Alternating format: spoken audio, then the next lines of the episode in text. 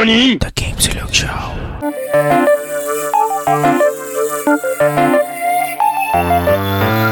Upgrade complete.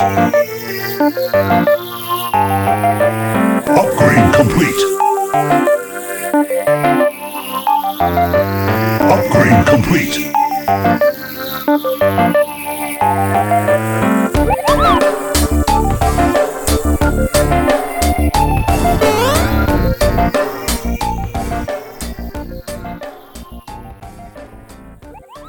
Welcome back sa The Game Silog Show, kwentuhan podcast about video games. Ako si Jazz. I-discuss namin ngayon ang top 10 best video game music and soundtrack. So, medyo chill lang yung episode natin ngayon. So, ngayon, kasama ko pa rin ang aking malupit na co-host na si Del. Del, kamusta?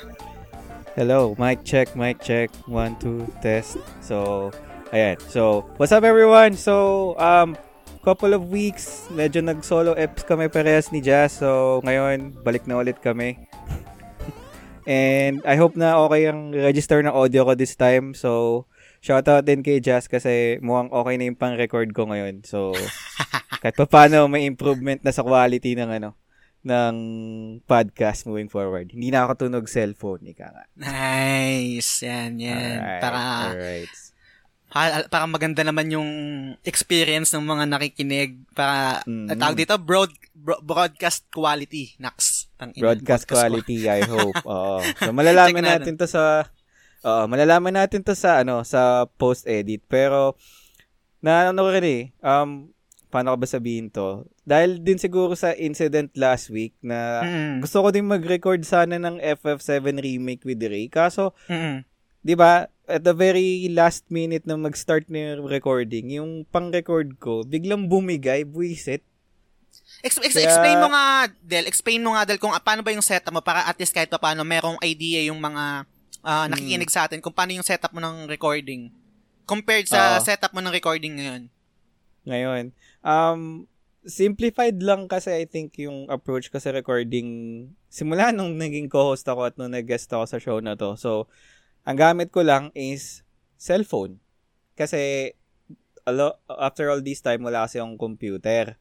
Mm. So, talagang ano lang yun, may recording app lang ako. Or, or ang gamit ko, technically, dalawang cellphone. Isang cellphone na nagpe-play ng ay isang cellphone nagre-record lang yun. So, Mm. may isang earphone na nakakonect doon na may earpiece lang. Yung isang earpiece lang nakakonect sa kanan ko na tenga or kung saan Mm. yung malapit yung mic. Yun yung Mm. gamit ko. Tapos doon sa isa kong phone, yun naman yung pang Skype.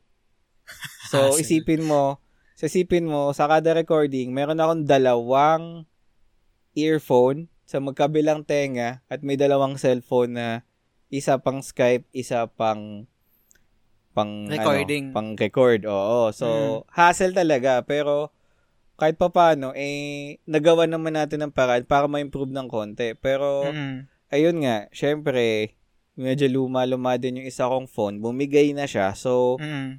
no no choice eh. Eh yung pa naman yung isa sa episode sana na maganda pa sana pag-usapan natin tatlo nila Ray. Kaso Mhm. wala eh, hindi kinaya. So wala. So ang setup ko ngayon is may computer na ako. Nice. kaya ko nang Daming gawin yung pera. hindi, pre. ano yun? Ayuda yun. Ayuda. Ay, ayuda? Butang Oo. ayuda yan. Sang, sang lugar yung may ayuda ng ano, ng, ng PC? Ah, ayuda ng kumpanya yan. ah, hindi ko na mapangalanan na. Pero ayuda ng kumpanya. And Kam- Naisip ko na ah, kailangan ko na rin. kumpanyang may free lunch, no? Ah, may Ayan. ah, kumpanya may freelance yan na ngayon wala kaming freelance eh. So siguro pambawi nila. So ayun. Um ayun, bin- I think it's about time na din kasi um I hope mapansin niyo rin guys kasi in the coming days or weeks eh magkakaroon ng slight tweak siguro with the way how we will run the page. So sana magustuhan nyo.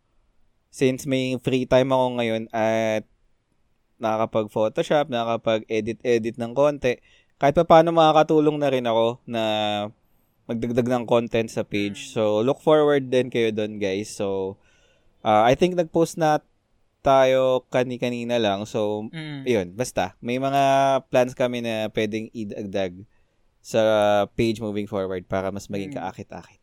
Tsaka ang Yun ganda, ang ganda ng ang ganda nung ano ng na ng initiative model no kasi actually Mm. ang marami rin marami rin ako sanang plan kaso nga sobrang limited lang din kasi yung magagawa ko.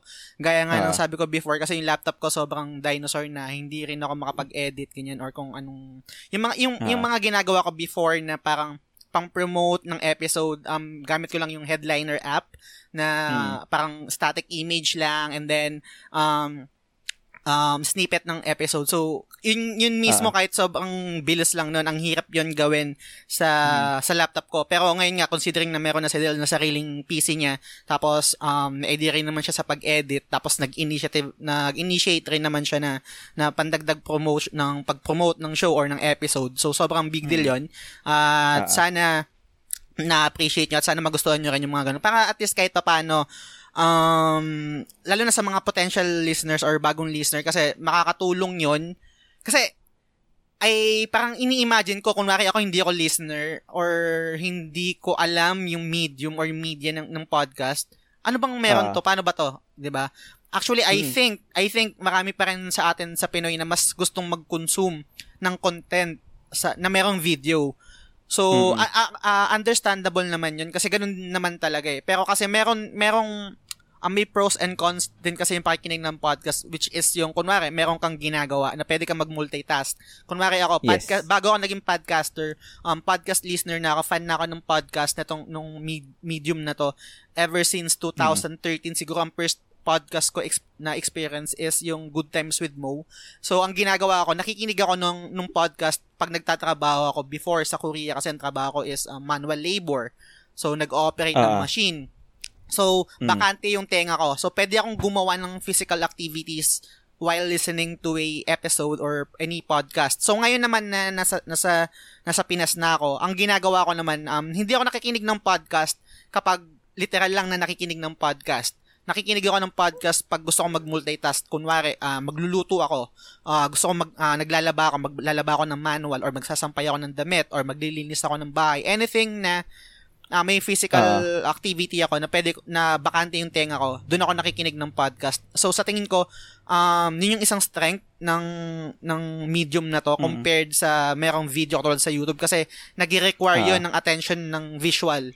Eto, kahit Yes. audio lang, tapos pwede kang gumawa. And I think marami pang mga potential listeners na hindi pa na-discover yung, yun, yung gantong medium. So, kung, kung Correct. yung, yung paggawa ni Del ng mga snippets na may video tapos audio, eh makakahikayat na, Mm. uy, okay pala to. So, gusto kong pakinggan yung full episode. May Mm. possibility na mahikayat sila. Tapos papakinggan nila lang yung, yung full episode. So, sobrang ganda nun. Sobrang, sa tingin ko, Mm. ah, makakatulong din yun sa atin, sa show, at sa, sa mga episode na mga gagawin natin. So, yun. Ah. so, moving forward yun, I guess, starting this episode, maglalagay na rin tayo niyan.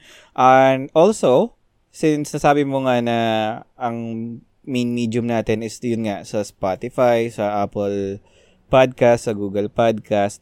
So, kami guys, open din naman kami. If like, let's say, gusto nyo rin ba na maging available yung, let's say, full episode sa sa Facebook page, for example. YouTube kasi mo mahirapan tayo dyan na full audio eh. Pero kung let's say sa Facebook, kung let's say talagang gusto nyo babada na pakinggan yung episode namin through Facebook, kung maraming mag-open na gusto nila yung pakinggan doon, eh, open kami. Wala namang ano sa amin eh. Um, basta, basta gusto nyo ah. Para hindi rin naman masayang yung gagawin if ever. Mm. Pero for the meantime, syempre, podcast tayo. So, we, we have to follow the standard, ano, or let's say yung commonly available na po- podcast platform, which is kadalasan is Spotify, tsaka sa iTunes. So, yes. ayun. Tsaka, ano, tsaka ito pa rin, idagdag ko na lang rin, um, dahil nga may sarili ng PC si Del, so most likely magkakaroon na rin kami ng content ng mga let's play or stream ng, Yes. ng, ng games. Pero Mm. gusto ko lang i-clear, ang pinaka, kasi ay, ay, ayokong dumating sa, pu- hindi ako magni-name ng, com- ng, ng, ng grupo or ng company or kung ano man, na, Mm. mag, nag, na, na parang nag-switch doon na parang, okay, sige, siguro kasi nandito yung pera or kung ano mang reason kung bakit doon sila nag-focus. Pero, Mm-mm. Kumbaga, etong mga tong mga ginagawa namin to, sum- to supplement lang din or parang dagdag sa content. Pero Ah. ang pinaka main focus pa rin namin is yung yung podcast. I- yun yung number one na magiging confident ako sa inyo at ipapromise ko sa inyo na hindi magbabago, na tuloy-tuloy pa rin yung recording ng, ng episode, itong medium na to na audio to. Kung magkaroon man kami ng way or ng means na makapag-stream ng, ng games, ganyan, let's play or FV Live or Twitch or kung ano man, hindi mawawala to. Kasi pansin ko, ang hirap Mm. eh, no? Ang hirap kasi parang, parang may, na, may, may ano kayo. Pero pa, isa sa mga kasi, meron akong mga napapansin or meron akong isang na-follow before na um, na, nakilala ko sila nakilala ko sila before sa sa podcast sa, sa pagpa-podcast. And then nag-move or nag-switch sila sa ibang medium which is yung nga yung pag-live uh, pag-live stream sa Facebook tapos gameplay ganyan. Mm. tapos hanggang sa wala na ako yata nakitang update sa sa podcast nila. So Mm. yun ang yun ang kaya kong i-promise sa inyo. Kahit ano mong mangyari sa sa atin moving forward kung sa kung kailangan natin mag-improve or magdagdag ng kung ano man eto pa rin yung pinaka ano natin um main natin is yung podcasting is, is yung kahit sabihin natin yung audio form lang Ah, yung mga Mhm. madadagdag man supplement ako maga additional na lang din yun kung sakali So, hindi magbabago to. Every, ep, meron pa rin tayong every week or kung every after two weeks or every month na, na podcast episode. Kung sakali man, kung sakali man na, kunwari, magtuloy-tuloy kung mag, mag-live streaming kami or gameplay, etc. Tapos, sabi natin, Mm. kumikita, chaching, chaching, kumikita ka na, di ba? Hin- hin- Hindi, hindi, hindi ko pwedeng alisin. Kasi ito kasi yung, pin, ito, ito yung, ano eh, ito yung, yung pinaka-goal ko rin naman talaga ever since nang ginawa ko tong, tong podcast is podcast talaga. Never kong, Ah. nag, never ako nag-dream na mag-switch sa sa mga nakikita nga natin ngayon sa Facebook or sa Twitch. So, kung sakali man na ganun, pandagdag na lang din sa content yon nung, nung show. Pero yun nga, ito pa rin yung focus namin. So, hindi to magbabago. Kung, kung, Ah. nag- kung mag- nag-worry man kayo na yung trajectory, yung trajectory ng show is magiging katulad nung iba. Hin- Hindi. Hin- Hindi Mm. magiging ganun. So, yun. So, yes. So, yun nga. So, more, mainly, podcast pa rin talaga yung content namin. Pero, ano lang, the reason na mag-stream kami paminsan-minsan, tsaka magdadagdag ng additional content is to spice things up. Pero, Mm. pero, syempre, ang pinaka, ano lang natin doon is, hindi, wala pa rin kaming, let's say, stable na resources. Kasi, kagaya nung sa, sa streaming, ngayon nasa Mm. testing stages pa rin yun. Kasi, kinakapa ko pa yung, yung software, for example. Pero once na maka, once na siguro ma-figure out ko na yung tamang way or yung tamang setup, siguro pwede ko na siya i-transition sa The Game Silog Show. Mm. And yun nga, syempre yung since resource ang pinag-uusapan, hindi lahat ng games malalaro ko kasi technically ngayon, ang pwede ko lang ma-stream is yung mga games sa PC. So, Mm. yung mga games sa PS4, sa Switch, hindi ko ma-stream yan kasi wala akong capture card. na ano, pero hashtag baka naman, Mm. open Sino ba? kami, baka Sino naman, mga di ano ba? Ay, oo nga Oo pala, nga. naalala ko lang. Hmm. Um, Sige. Pero hindi ko hindi ko naman sinasarado yung option. Katulad ito, na, alam ko si Ray, um, Mm. Uh, loyal, isa sa mga loyal listeners natin, tsaka yung nag-guest nung nakarang episode, is Yes. nagsasuggest siya na baka ah pwede nating i-live yung recording so para real time yung Mm-mm. yung interaction ng Yes. mga listeners habang nagre-record kami. So posible 'yon. Ah, ah. pero hindi pa sa ngayon. Tingnan natin, tingnan natin kung anong mangyayari. Kumbaga kung sakali man na mangyari 'yon is pwede naming i-live yung recording, yun nga, tapos magre-react kayo, mag-share kayo ng thoughts nyo, tapos at the same time, um, meron din audio form, meron din, meron, din- meron ding audio version na which is i, i um, i-upload sa sa Spotify, sa sa Apple, et, sa Mm. Google, etc. Pero ngayon hindi pa siya malayo pa siya sa katotohanan kasi unang-una syempre yun nga si Del pa lang ulit yung nagka-PC pero slowly but surely tingnan natin kung anong mangyayari sa akin kung makapagpondo ko ng sarili kong PC din. Kasi sa ngayon um malapit eh basta tingnan natin, tingnan natin kung anong mangyayari. Pero yun, nasa nasa nasa mga plano rin naman. So, tingnan Hmm. natin kung anong mangyayari.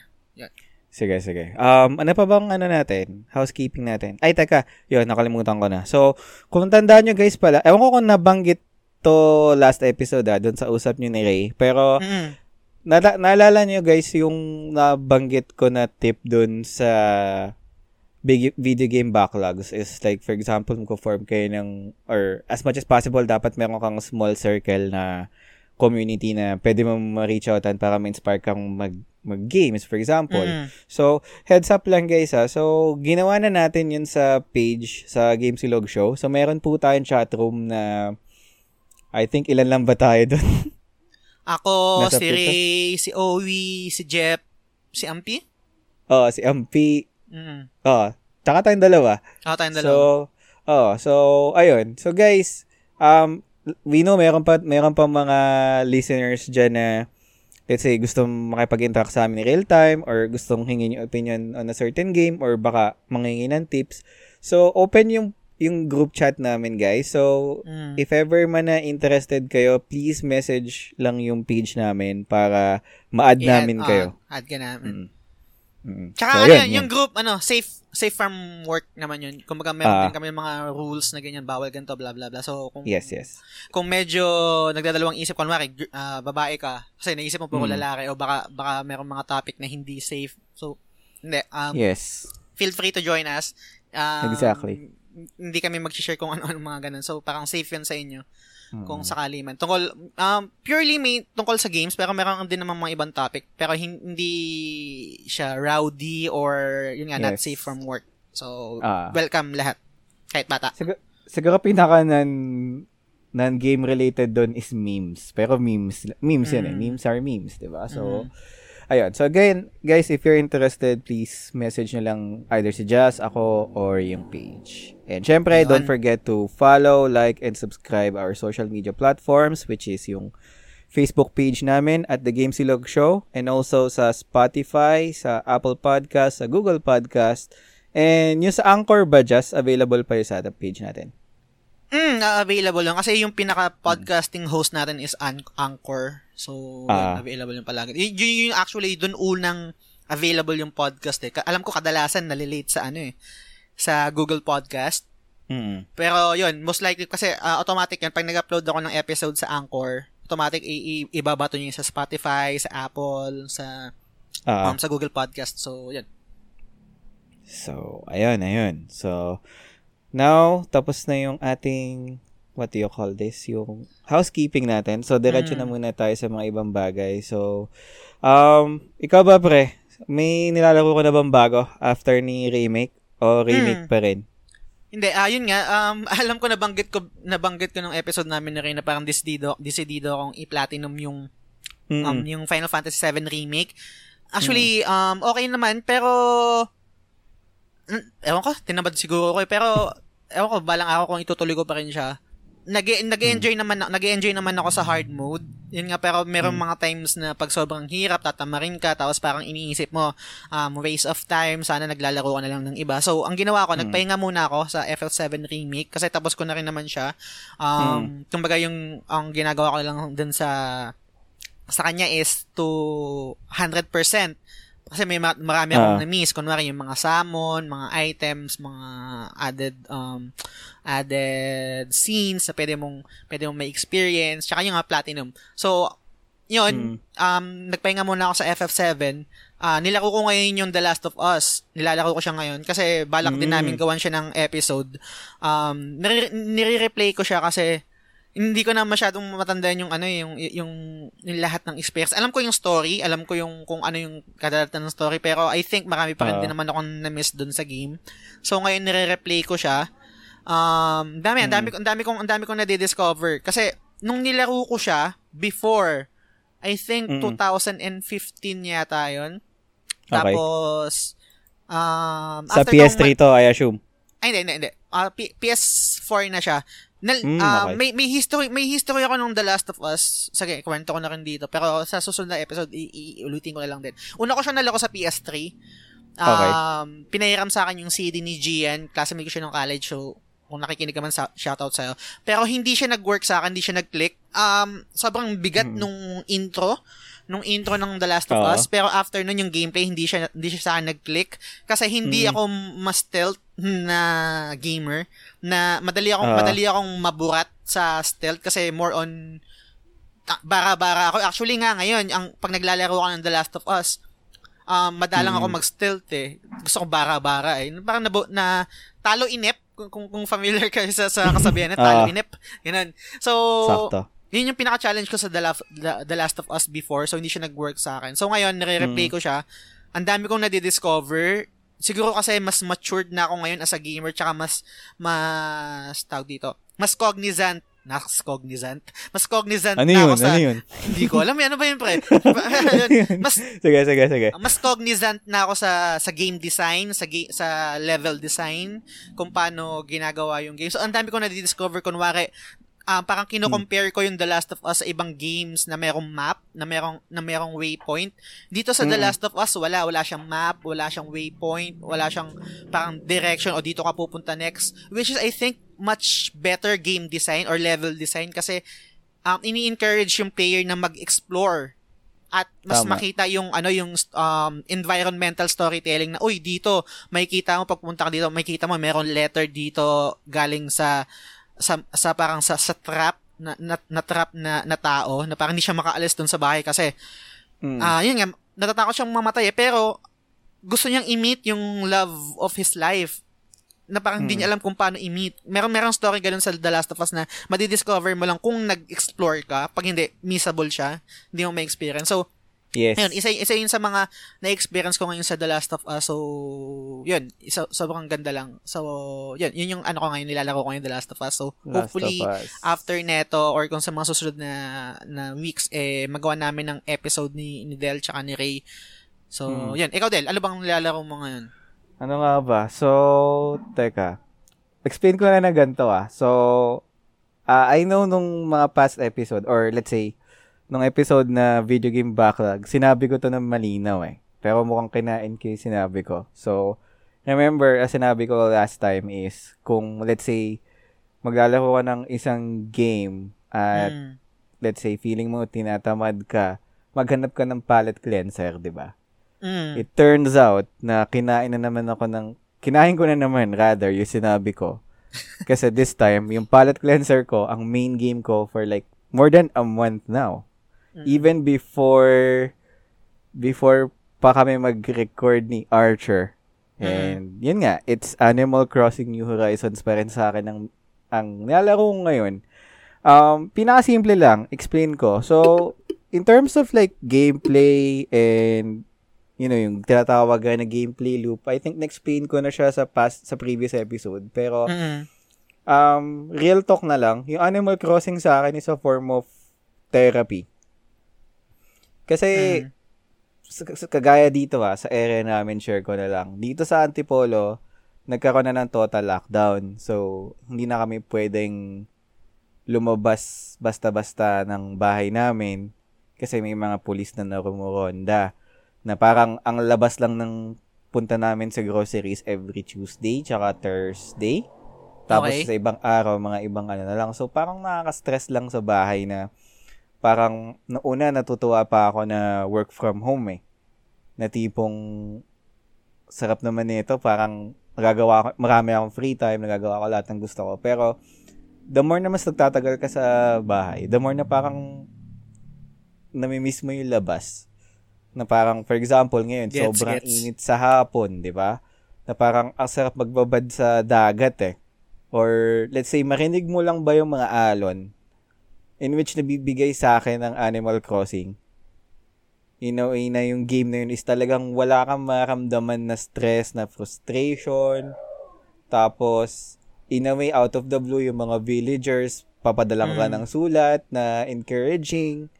Ganyan. Na sobrang, ano, pangtanggal talaga ng lungkot this COVID. Kaya no wonder, ang dami rin na isa sa mga reason kaya sobrang benta na Switch ngayon is dahil sa game na yun. Is because of dun sa nabibigay niya na therapy sa lahat. Mm. Especially sa mga kakilala ko na babae na na talagang bumili ng Switch just to play that game. So, shout out Ana, shout out Cheryl. So, yung mga madalas kong katradean ba ng ano, ng furniture in game. Yan, tsaka online din kasi siya. So, parang anong nangyayari is ano, hindi siya hindi man siya competitive, pero parang yung game kasi na yon is in a way na interior designer ka na parang pwede Mm. mong i-design yung island mo sa kung anong itsura mo siya gusto maging. Eh, syempre, kung solo ka lang naglalaro, mabobore ka agad-agad. So, parang yung game na yun is meron siyang online feature na pwede ka mag-visit sa island ng iba na pag na-visit mo yung island nila, uy, ang ganda. So, ano to ah, ang astig ng design na gusto mong gayahin. Kaya the more na parang kahit Mm. sabihin ko na gusto ko na i-stop tong game kasi I think nagawa ko na yung gusto ko. Pero pag nakadalaw ako sa island ng friend ko at nakita ko na may maganda siyang design, gusto kong gayahin. The more na hindi ko lalo nabibitawan yung Animal Crossing. So, ayun. So, as of now, Animal Crossing pa rin nilalaro ko. Pero netong week, nag-try ako ulit ng FF13. Pero for testing lang, hindi ko pa siya ulit sineryoso. Pero na-miss ko lang talaga siya. Mm. Which leads me to a question, Jess. So, Ah. um, since eto, na-test ko yung FF13 sa PC na it turns out, yung graphics niya is almost the same. Wala siyang pinagbago. Kahit sabihin mo na medyo maganda yung graphics card mo, yung RAM mo, parang hindi naman nagbago yung ano, nagbago yung graphics and whatnot. Ah, nabago lang siguro yung resolution which is 60 FPS. So, question ko sa'yo is, knowing na yung PS4 is sobrang kaya niyang i-port or gawan ng remaster FF13, ba't kaya out of all of this time, hindi ginagawa ni Square Enix na i-release yung FF13 sa PS4? Da- ah, paano ba? Hindi ko rin alam, pero... Hindi ko rin alam eh. Siguro kung kung mag kung mag kung Ah, mag- wala isa namang ba- right or wrong answer Ah, doon. kung kung kung siguro kung hulaan ko lang kung bakit hindi ma-port yung trilogy sa PS4 Mm. is kung how they engineered or program FF13 trilogy. Um pansin kung alam kung kung kung aware kayo before 'di ba iba iba kasi yung yung engineering or yung programming ng PS3 kumpara sa sa PS4. Actually nagkaroon nga ng issue yan sa mga developers 'di ba kasi iba yung iba yung way ng pag ano nila ng pag-program nila ng PS3 kaya nung Ah, nung nahirapan sila kahit na sa backwards compatibility hindi ganun kadali. Basta sobrang hindi ko na alam kasi hindi naman ako ganun ka-tech savvy. So nalaman ko lang to pag nakikinig ako ng mga podcast. So iba iba yung engineering ng PS3 um compared sa PS4. Pero one can argue bakit naman yung ibang PS3 release, bakit nagawa ng PS4, Yes. which is sabi natin yung uh, Nino Kuni or yung iba pang game. Pero same argument din na bakit Uncharted. hindi naman uh, Uncharted. Pero same argument din, bakit hindi ma-port yung Dead Space? Or yung, Ah. ano pa ba? Basta may ibang games din na hindi ma-port eh. Pero ngayon, ah yung... hindi basta ma-port, no? Ah. Ito medyo semi-news na rin na lumabas ngayon. Kasi before, Hmm. bakit daw hindi ma- ma-port yung Mass Effect Trilogy sa PS4? Pero ngayon, Hmm. i- i- bagong news kasi ngayon, ipoport na siya. eh. Pero alam ko yata, sa, hindi ko sure kung sa PS4 o sa PS5 na. So, hindi ko rin alam. Hindi ko rin alam kung kung kung bakit nila hindi ma- ma-port itong 13 trilogy sa sa PS4 o sa bagong generation. Ikaw ba, Del? Ano sa tingin mo kung bakit ano, hindi nila ma-port? Well, yun nga eh. Kaya nga, di ko rin sure. Kasi, i- na, ngayon ko na-prove na kaya ng hardware ng PS4 eh. Knowing na yung PC na ang system requirements niya hindi naman ganun kataas. Pero na, kahit na hindi ganun kataas yung system requirements niya, nakapagbigay siya ng solid frame rate. So, knowing na kaya ng PS4 hardware yun, feeling ko hindi dahil sa capability eh, ng PS4 or architecture. Kasi sa PC nga nagawa eh. Xbox nga na-port eh. Mm. So, tingin ko lang ah, na kaya hindi siya ma-port is because of profitability. Kasi alam naman natin na medyo may mixed reputation si 13. Ikaw ba, Ah, para sa'yo? Hindi. Ano ba ang um, 13? Hindi. I, I think, oh, gets ko yung sinasabi mo kasi mixed review yan eh. Actually, yan nga yung tinatawag ng most, um, most of the fans na start ng decline ng FF, ng Final Fantasy fra- as a franchise. Kasi, Hmm, dyan nag-start yung, actually, hindi naman dyan mismo nag-start. Actually, personally, 12, I think. nag-start, nag-start yung, yung decline or yung parang mixed review sa, sa 12. Personally, ah, sa akin. Ah, ah. Pero agree, nag, agree. nag- oh, oh, gusto ko rin naman yung 12 pero hindi kahit sabihin natin na meron mga IGN journalist, video game journalist na sobrang nagandaan sa 12 or ibang game ibang gamer na nagandaan sa 12. Hindi siya unanimous, unanimously beloved sa mga Ah. fans. Katulad I thi- kasi yung 10 kahit sabihin mo, kahit i-mock mo pa tayo, i-mock pa tayo ng ibang mga fans na sobrang olets ng acting, ng voice acting ng FF10, lalo na yung, yung laughing scene. Pero, Mm-mm. kaya natin pag-usapan yan kasi meron akong depensa dyan. Anyway, Um, sa tingin ko dyan nag-start eh sa 13. Sobrang uh, anticipated yun kasi nga first Final Fantasy sa bagong generation ng console which is yung PS3. Tapos nag nag daming ano, daming ang daming backlash kasi nga parang linear tapos nag-start lang siya ng open pag andun na siya sa labas ng Pulse, Grand Pulse. Yes. Pero pero uh, with regards to your ano sa question mo kung bakit yun yung dahilan, I don't think so kasi ang pagpo-port, ang pagpo-port ng video game is hindi ganon kalaki yung budget. Kumbaga, kung magpo kung ipo-port man nila o i-remaster sa bagong generation, um kaya nilang mag-break even or most likely mas kumita pa. Never ako nakatanggap or may nabasa ako na nag-remake. Hindi, ah, mali, sorry. Mm. Hindi remake, ah, remaster. Remaster. Ah, Ah. remaster. Ah, never ako naka, nakabasa ng, ng news na may remaster na nalugi. Kasi, bakit? Kasi sobrang, hindi so, ah, mura siya kumpara sa pag-develop ng game. So, kung, kung magbibigay ng Mm. budget ang isang company, let's say Square Enix, ibabato nila yan eh sa iba. eh. Isa sa mga sikat na na company na nag-remaster is yung Bluepoint. Yun yung nag-remaster ng Uncharted, um, Shadow of the Colossus, kung di ako nagkamali. So, Mm. ina-outsource ng mga, ng mga game dev yan, which is mas mura kumpara pag nag ang tawag- nag-in-house sila. In-house yung term dun, di ba? Pag nag-in-house sila ng, ng pag-remaster, kasi nga, kaya nila binabato, kasi mas mura. At, at the Mm. same time, mas capable at mas um, mas, Nakapag-focus ah, ang dev sa mga AAA nila. ah, sa sarili nilang game. Mm. 'Di ba? So I don't think na ang worry nila kung bakit sila hindi makapag-port ng tri- FF10 ah, FF13 trilogy is budget na hindi kakagatin ng ano, Mm. hindi kakagatin ng mga gamers. Tsaka isa pang added information tsaka siguro pulso ng mga gamers. Ah, merong merong resurgence ang FF13 trilogy or specifically siguro Lightning Lightning Returns kasi pers- sa akin sobrang the best ng gameplay ng Lightning Returns kung kung nalaro nyo siya. Story siguro wag na natin pag-usapan kasi debatable yun eh. Pero gameplay um I think no uh one can argue pero I think I can bring up so many points na kung bakit ang ganda ng gameplay ng ng FF13 Lightning Returns at moving forward na tatamo natin yun sa mga bagong um title kunwari, kunwari sa FF7 remake yung staggered Mm. system tapos Stagger. yung mm, tapos yung alam ko na sabi ko na to before ako natatanda model yung yung gameplay kasi ng ng FF13 Lightning Returns para siyang rhythm game um Mm. Parang katulad sa Sekiro na pag nilalaro mo siya, it's not just parang entering commands tapos switch switch rhythm game siya in a sense May na timing siya.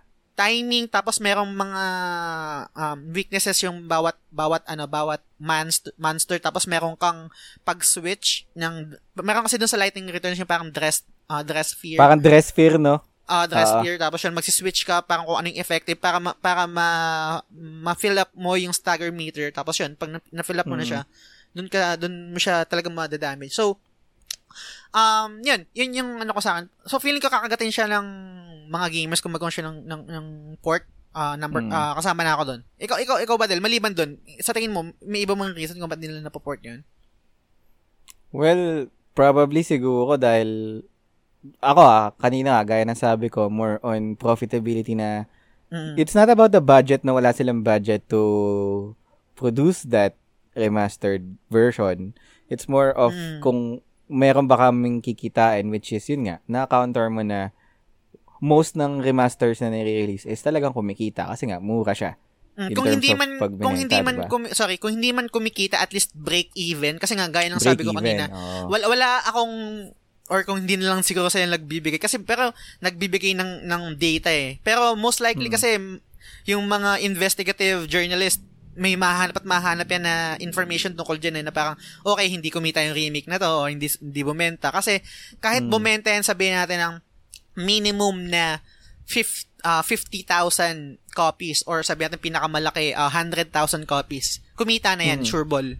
Kumit, ku- kumita Ah. na yung, yung developer niyan. Kasi ngayon, kasi nga hindi yung budget ng pag-remake Ay, hindi, sorry. Nagkakamali ako. Pag, ang pag-budget Hmm. ng pag-remaster at pag-port ng game, hindi ganun kalaki yung budget.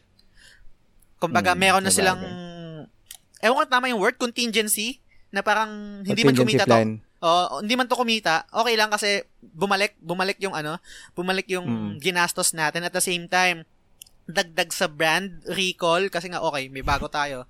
Kasi, kasi, kasi alam ko kasama sa marketing yun eh. Yun yung isa sa mga factors na hindi rin tayo masyadong aware na okay, hindi kumita tong game na to o hindi nag-boom pero pero alam mo na, uy, nag-release ng bagong game yung Square Enix, yung na, na bagong port Mm. tinata- tinatanim yung sa utak ng gamers eh, na parang, okay, may ginagawa pa rin yung Square Enix, okay, meron pa rin bagong games. Compared sa ibang games na, kailan mo ba, kailan ba ulit natin naisip yung Konami? Pag napag-uusapan natin yung old games. Pero never natin, never pumasok sa isip natin na, uy, Konami, may bagong game ah. So, Hmm. parang sa atin, yung value ng Konami as as a developer ngayong sa sa bagong generation is hindi ganun kataas compared sa sabihin natin na um, Square Enix na nagbi- nagre-release ng games, sabi natin, ah, ito, FF7, siguro, given, added sa value nila o sa stocks nila, pero, continue sila, eh. may, ang, ang, ang, medyo lumalayo na What's tayo, pero, next? oh, pero medyo Oh. lumalayo na tayo, pero sige, i-open ko na rin to kasi minsan nag-research ako. Ang approach kasi ng Square Enix sa, sa business nila is spread shot. Hindi siya katulad ng Mm. sabi natin ng, ng Naughty Dog, ng God of War, ng GTA, ay, GTA, ano bang magawa? Ng, no- ng Rockstar. Rockstar, ng Rockstar, Mm. na nagfo-focus sila sa game, na sabi natin is yung Grand Theft Auto, tapos yung Red Dead, tapos release sa mga consoles tsaka sa PC. Mm. Ang Square Enix, ang business model nila is spread shot. What ano yung spread shot? Lahat ng multimedia sila. Nagre-release nagre-release sila ng um, mobile games, nagre-release sila ng ibang kung ano-anong marketing ploy na parang pwede nating ma-recall na okay, Square Enix to, ay ito yung brand ng Square Enix, katulad ng mga toys, katulad ng mga ibang merchandise, katulad ng Hmm. iba't ibang games sa iba't ibang consoles ng exclusive katulad ng sabi natin timely ah, time exclusive na FF7 remake or ibang games sa Hmm. na pwede rin sa Xbox sa PC at the same time sa mobile games et- etc. So spread shot yung Right. Square Enix yun yung pinaka um, business model nila iba sa bi- Hmm. iba sa iba sa sa Rockstar, iba sa Naughty Dog, iba sa sa Ubisoft. So, isa 'yan sa mga sa tingin ko na nakakatulog din sa brand recall na Mm. minsan hindi na rin tayo kasi wala na tayong pakialam dun eh. Ano bang pakialam natin sa brand na yan? Pero pag pag na, para pag nag-deep nag-deep dive ka at naging interesado ka kung paano pinapatakbo yung bawat company. At least kahit pa paano may idea tayo ngayon na ganun yung Square Enix, ganun ganun sila magpatakbo ng ano ng kumpanya. So sabi natin, kunwari, hindi kumita, sabi natin hindi kumita itong game na to. Sabi, ay pu- hindi mo pwedeng sabihin, ay putang ina, la- ano na, mababankrupt na ang ano, ang Square Enix. Hindi, tang ina yung game nila na Brave X Views ba yun or kung anong sa mobile games na Yung yun. mobile. Yung mobile Oh, yung games. gacha kung- game nila. Yung gacha game, kung kumita yan, million-million. So, hindi Yes. natin, hindi natin pwedeng, basta, hindi lang, hindi lang sila basta, um, nagfo-focus sa isang, sa isang platform. Ang, ang dami nila, sobrang Yes. dami. So, yun. Yun lang. Dami, which, daldal which is na naman. yun, uh, medyo na ano na tayo, no? na, off, na off main topic na tayo. Pero, naisip ko lang naman. Kasi, yun nga, nalaro ko siya lately. Pero, yun, FF13, tsaka Animal Crossing, nalaro ko. Ay, so, Okay. Eto, magta-transition tayo sa sa topic natin, Hmm. which is nga yung top 10 best video game music and soundtrack namin ni Del. So, same format kami, batuhan kami ng ng topic na, ay, topic namin, ng, ng list namin, Ng top, starting ah. mm, starting from top 10 going to top 1, yung pinaka-list namin. Pero, Mm. bago tayo mag-transition doon, gusto ko lang i-share din kasi nakalimutan ko kanina, mabilis lang. Mm. Um, ay, haba eh, no? Okay lang ba? Haba na naman Go. tayo. Babalik, babalik ko na naman eh. Okay, Sige lang, sige lang. Okay, mabilis lang. Nabanggit kasi hindi ko kasi hindi ako nakapag-react kanina dun sa sa sa kwento ni Del tungkol sa Animal Crossing. I-share ko na lang Hmm. din um medyo mab- medyo mabigat to. Nung Hmm. nasa Korea kasi nung nasa Korea kasi nasa Korea kasi ako, nakaramdam ako ng depression. Pero hindi ako um paano ba? Ah, diagnosed na meron depression kasi kail- may, ah, kailangan I, I think kailangan diagnosed Ma-clinically pa- diagnosed Oh, ka clinic, y- mahirap kasi ngayon yung excuse me, yung sinasabi natin na, utang ina, depressed ako. Tapos parang nawawalan ng bigat yung yung situation na ganun o yung condition na yun na depressed ka. Kasi kahit sino na lang pwede mo sabi na, ay, tangina, depressed ako. 'Di ba? Parang Ah. kahit hindi naman talaga. Pero syempre, ang hirap din naman questionan kung pa- what if ganun talaga yung nararamdaman mo. So gusto ko lang i-share nung mga time na yun na hindi man ako clinically depressed pero sobrang lungkot ko nung time na yun. Ang sumagip sa akin is yung Stardew Valley. Naalala ko lang Hmm. nung nung kinukwento ni Del yung yung Animal Animal Crossing, kasi Crossing. Stardew Valley um hindi ko alam kung ano pinagkaiba lang ni, ni, ni ano ni Animal Crossing eh pero pang nagde-describe si Del parang naaalala ko yung yung experience ko sa Stardew Valley Mm. kasi Stardew Valley parang I'm doing mundane things na parang, parang wala naman talagang sense na parang Yes.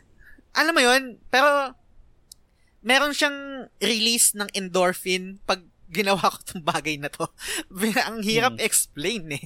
Na parang tang ina mag yung nag kahit yung literal lang lang na na mag-axe ako ng ng ng puno para makakuha ako ng woods na parang gagamitin ko sa kung anong bagay or yung parang magdidilig ako ng mga pananim ko sa Stardew Valley Ah, tapos na ako na na, na ma-accomplish ko yun sa sa loob ng isang araw bago bago dumilim.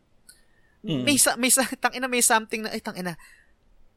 Ano eh, ah parang fulfilling. Sa tingin ko yun yung yun yung genius ng level design ng or sa game design ng mga ganto na nag-incorporate sa toto sa totoong buhay mo na parang pag nakaka ano ba parang sabi nabasa ko to sa isang um, vl- uh, blog or article sa Tot Catalog yata. Kung hindi ako nagkakamali. Na Mm. parang, pag, pag meron kan, pag feeling mo, um, depressed ka or parang feeling mo hindi ka nakaka-accomplish ng isang bagay sa isang buong araw kasi most likely pag nakakaramdam ka ng lungkot tatamarin ka gusto mo lang matulog tapos gusto mong matapos na yung araw tapos parang kinabaka, kinabukasan ulit kumbaga mas- masurvive lang tong araw na to Mm. dun sa nabasa ko before na parang blog or ar- article na parang mag-focus ka sa small victories mo. Kunwari, um, hirap na hirap ka na ma-endure itong araw na to. Try mong maglinis ng bahay. Pag naglinis ka ng bahay, tapos na-accomplish mo yon Correct. yung paglilinis ng bahay, maglalabas ka ng, endorph, ng endorphin ng sarili, uy, may na-accomplish ako. Or yung kahit simple lang na magugas ka ng pinggan. Pag nagugas ka ng pinggan matapos mo yung mga hugasin, makakaramdam ka ng accomplishment. Small victories, kumbaga. I think nare-replicate yun ng mga games na ganito ng Animal Crossing kahit hindi ko pa siya nalalaro or Stardew Valley na parang, okay, etong goal ko ngayon tong araw na to. Kunwari, March 11, kunwari sa, sa, sa Stardew Valley, March Ah. 11, etong game na to, okay, magtatanim ako ng ng mga potato. Pag tatanim ako Mm. ng potato, tapos didiligan ko Patatas. ah. patatas, ganyan, tapos aanihin ko pag tumubo na. Sobrang Oo. mundane lang, sobrang putang ina, hindi ganun ka-meaningful. Pero pag nagawa mo yun, nakaka-release siya Yes. ng endorphin, eh, parang small victories. Tapos looking forward ko ulit sa mga susunod na araw. I think ganun din sa totoong buhay eh. Kaya nung time Hmm. na nasa abroad ako, tapos ganun yung, kasi paulit-ulit lang, routine lang ako eh. Parang game, trabaho, uwi ng bahay, parang walang bago, parang hindi ka looking forward sa kinabukasan Hmm. mo. So, yun, sobrang laking tulong nun. Video games, pare. Sobrang Ah, laking tulong tama. sa, sa buhay-buhay. which is ano, which is for example, yung mga games na yun is may mga moment siya in-game. Like for example, ah, sa, sa Stardew Valley tsaka sa Animal Crossing. May mga moment doon na parang sobrang tahimik lang na biglang par- for some reason nafe-feel mo relax ka. Particularly sa Animal Crossing. Yung Mm. ano yun eh, island yung setting nun eh. So, let's say, mapadaan ka dun sa island mo, tapos humina yung background music. Bigla na maririnig mo yung ano, bigla na lang maririnig mo yung alon. Sobrang, Ang ano, ganda sobrang niyan. kahit sabi mo, init, init, pre. O, sobrang init, init. Feeling mo, nalalamigan ka ng konti. Weakness ko In yan eh. yung mga ganyan na ano, yung mga Hindi, yung, audio. yung tunog, yung tunog ng ano, yung tunog ng alon. Dagat, kasi, no? Oh, kasi Oo. um, before, katulad din, eh, balik ko ulit, nung mga time na hirap ako makatulog, yun yung dinadownload ko sa Calm app or yan yung pinapakinggan Ah. ko sa Calm app, yung tunog ng ng hampas ng Alon. tubig sa ano, sa dalampasigan or sa sand. Sobrang nare-relax ako nun. Or sa Stardew Valley, for example, di ba may para forest na area doon na Ah, ah, ah. may time na kapag tumigil yung background music, marinig mo yung simoy ng hangin na yung mga yung mga dahon, bigla na lang bigla na lang parang mafe-feel mo na gumagalaw, nakaka-relax eh. Totoo, which lead totoo. us on to our main topic, which is yung video game sound and design. Ganda Diba? nun, pre, ah. Ganda nun. Hindi ko in-anticipate yun. May clue na ako eh, di ba? So, ayun, video game sound and, sound hindi ko and design. Kasi, yun. Hindi ko na-anticipate yun. pero hindi ah, isipin mo na lang ah. Ah, for example, yun nga, Animal Crossing. Um, may mga game na, let's say, ang pinaka main purpose kaya mo siya na-enjoy is dahil sa gameplay, dahil sa story, dahil sa graphics. Yes. Pero isa sa mga list na na na-appreciate is yung music. Agree. So, sa'yo ba? So, sa'yo ba? Ano ba yung impact ng music sa'yo sa game at kailan mo na-realize na importante pala yung music sa isang design ng video game? Sige, ang gandang magandang question yan Del, no? Kasi nung Hmm. iniisip ko tong topic na to at yung sinusulat ko yung, yung show notes, actually hindi ko masyadong matandaan kung kailan ako naging cognizant eh, na parang ang ganda ng word Ano na yun? No? Hindi Ano yun? Ano ganda- yun? sobrang ganda ng word na yun. Hindi ko matandaan kung kailan ako naging cognizant na importante yung music and sound design sa isang video game eh. Oo. Hindi ko talaga hindi ko talaga malaman eh. Pero nag na-realize ko na lang siya ngayon na matanda na ako na pag nakikinig ako ng kanta, ngayon matanda na adult, I mean 20 something, 20 plus, na pag Mhm. nare-recall ko yung mga games na nalaro ko, na-incorporate Ah. ko siya dun sa music eh. Hindi, da- it, it, not necessarily sa gameplay or sa story eh, na parang Ah, isang example, nung nasa Korea ulit ako, tapos parang gusto kong mag-replay ng game. Um, nag-download ako ng FF9 sa PC, tapos, yung parang emulator, tapos nilaro Mm. ko siya sa PC. Nung Ah. narinig ko yung, narinig ko yung kanta ng, ng FF9, ang daming Mm. memories na bumalik eh. Alam mo yun, kasi parang Mm. na, na, na-incorporate yung music doon sa experience mo doon sa game eh.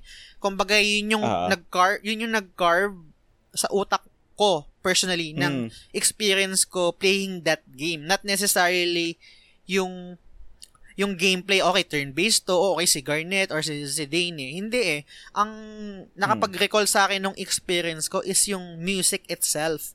So, Mm. hindi ako magpapaka, sabi natin na malupit, na parang nung bata pa lang ako, eh, talagang ah, na-appreciate ko na yung music. Hindi, hindi talaga. Never kong na-appreciate. Ngayon na lang na parang pag, pag pinapakinggan ko yung mga kanta, bum, binabalik ako nung kanta. Literally. Mm. Doon sa experience nun. Kunwari, pag narinig ko yung kanta ng ng Mario, alam mong, uy, putang ina, maalala mo eh, maalala mo yung mga times na to. ka ng. Mario eh. eh. eh, ikaw ba, ikaw ba, Del? Mm. Meron time, merong, meron ka bang specific na age or or merong isang experience sa'yo na, na pag, na, nag, nagpa-realize sa'yo na importante yung music at yung game design sa isang video game or katulad mo rin ako na late mo na lang din na-realize ngayon matanda ka na. Hmm, good question. So ako siguro masasabi ko nag-start akong maka-appreciate ng video game music nung medyo naging advanced na yung mga let's say technology towards video games na Mm. to the point na kaya na niyang mag-incorporate ng song na talagang MP3. Let's say full quality song, may lyrics, ganyan.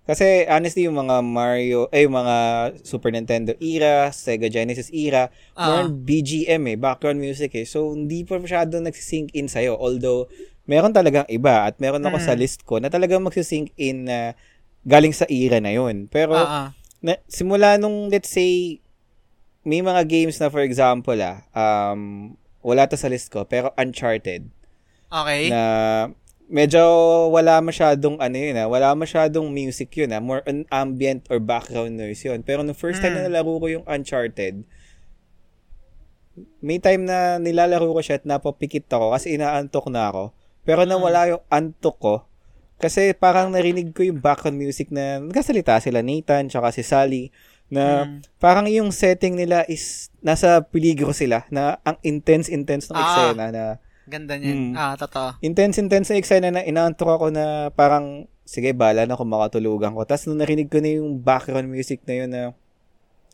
parang they're in trouble, ganyan. Na napa, napa na, nang wala antok ko na okay, parang every ano, this is serious na. Ganyan. So um doon ko na realize na I, I guess PS3. Kasi Mm. PS2 meron din pero hindi pa siya ganun na na talagang sobrang memorable sa akin. Ngayon ko lang din na doon ko lang sa game na yun, sa Uncharted. And mula ano, lahat na ng game ginagawa ko at a certain point, pumipikit ako. Let's say, naki, siguro mga 50% ng sa eksena nakita ko na. Pipikit ako. Mm. Tapos, paparamdaman ko kung yung background music bar ambient noise ba is akma dun sa kung ano yung nangyayari. Ganda. Dun sa, sa environment ng game. Kaya parang, ayun. Tsaka the more na na-realize ko na importante music simula nung nagbanda ako. Kasi syempre, parang na-appreciate mo yung lahat ng tunog. Mm. Ganyan. So, parang the more na mas nagiging open ka sa iba't ibang uri ng music. Like, may mga Totoo. video game songs ako sa list ko na hindi ko talaga genre, pero ilalagay ko. Kasi, oh, kasi ang ganda eh. Alam mo maganda na appreciate ko. Mm. As, a, as, let's say, a feeling musician, kagaya ko, is na-appreciate ko na hindi, gan, hindi ganun kadali gawin yung kantang yun. Na-appreciate ko talalo. So, ayun, doon ko siya mas lalong na-realize na importante talaga. So, uh, which, which ngayon, ito yung mahirap eh. Yung papapiliin ka kung, kung mm. papapiliin ka ng sampu sa pinaka-memorable na video game sound, soundtrack sa'yo na hindi ko in-anticipate na magiging ganito yung topic natin. Kasi FYI guys, Mm. Merong initial recording itong episode na to. Yes. With Ichiban, Ichiban. silang mm. dalawa. Mm. Ni Ichiban na for some reason talaga hindi nag-akma yung recording. So, um, para sa'yo to, Ichiban, kung nakikinig ka. And promise namin gagawa tayo ng episode. Yes. Sama na ako next time, ha? Tsaka, so, for dag, now... Dag, dagdag rin, hmm. bago tayo mag, mag-move on dun sa pinaka-topic natin, dagdag rin sa siguro context. Um, hmm alam ko na, na, paging, na naging topic na rin namin to ni Ampi sa sa normal na inuman lang at topic rin namin ni Noy kung familiar pa kayo kay hmm. Noy isa sa mga barkada ko sa Tagig na wala akong skill pag nakikinig ng kanta na nahihimay yung kanta alam ko ikaw hmm. kaya mo eh alam ko si Ampi kaya alam ko si Noy kaya alam ko nga si Noy nag-disagree sa akin na na talent yun eh pero hmm. I, I'll stick sa opinion ko na talent yon or parang given ability yon na kaya mong himayin. Kasi ako, pag nakikinig ako ng kanta, hindi ko kayang himayin na, oh, ito yung bass, ito yung drums, ito yung rhythm, mm, ito piano gets, to, gets. ito violin uh, to. Ito mm. something hindi ko hindi ko ma hindi ko mahiwalay eh. Kaya nung nag tang ina, nagbanda ko kasi before nung high school, nagbanda kami. Lagi kong sinasabi na uh, tangina, ba't kailangan pa natin ng bass? Bakit, bakit hindi tayo pwedeng tumugtog ng walang bass? Meron naman tayong rhythm, meron naman tayong lead. Ba't kaila, bakit hmm. kailangan natin ng bass? Ano bang com- contribution niya? Kasi nga, oh. hindi ko kayang hi- ihiwalay yun eh. Kumbaga, hmm. pag nakikinig ako ng music, isang flat, flat ang puta, isang flat uh, line lang na hmm. waveform, tapos music na siya sa akin, melody na siya. So, hmm. al- alam ko ikaw, Del, kaya mong, lalo na pag mga musician, kaya niyong mm. iiwalay yun eh. Doon nga, na po, doon nga pumapasok mm. siguro yung pagpangangapa ng, ng chords or pa, sipra? Yes, yes, Sipra ba yung correct. tawag doon? Sipra? Yes, Sipra. Ah, uh, Sipra. Yun. Uh. So, pag kumakapa kayo ng kanta na hindi niyo na kailangan gumamit ng song hits ng Google or ano bang chords nito o paano ba mm. yung strumming nito? Tenga na paano lang. Ba yung, o, tenga na lang. Play it by ear. Kumbaga, mm. yun, dun, alam ko doon nga nang galing yung kasabihan na yun eh. Parang let's mm. play it by ear.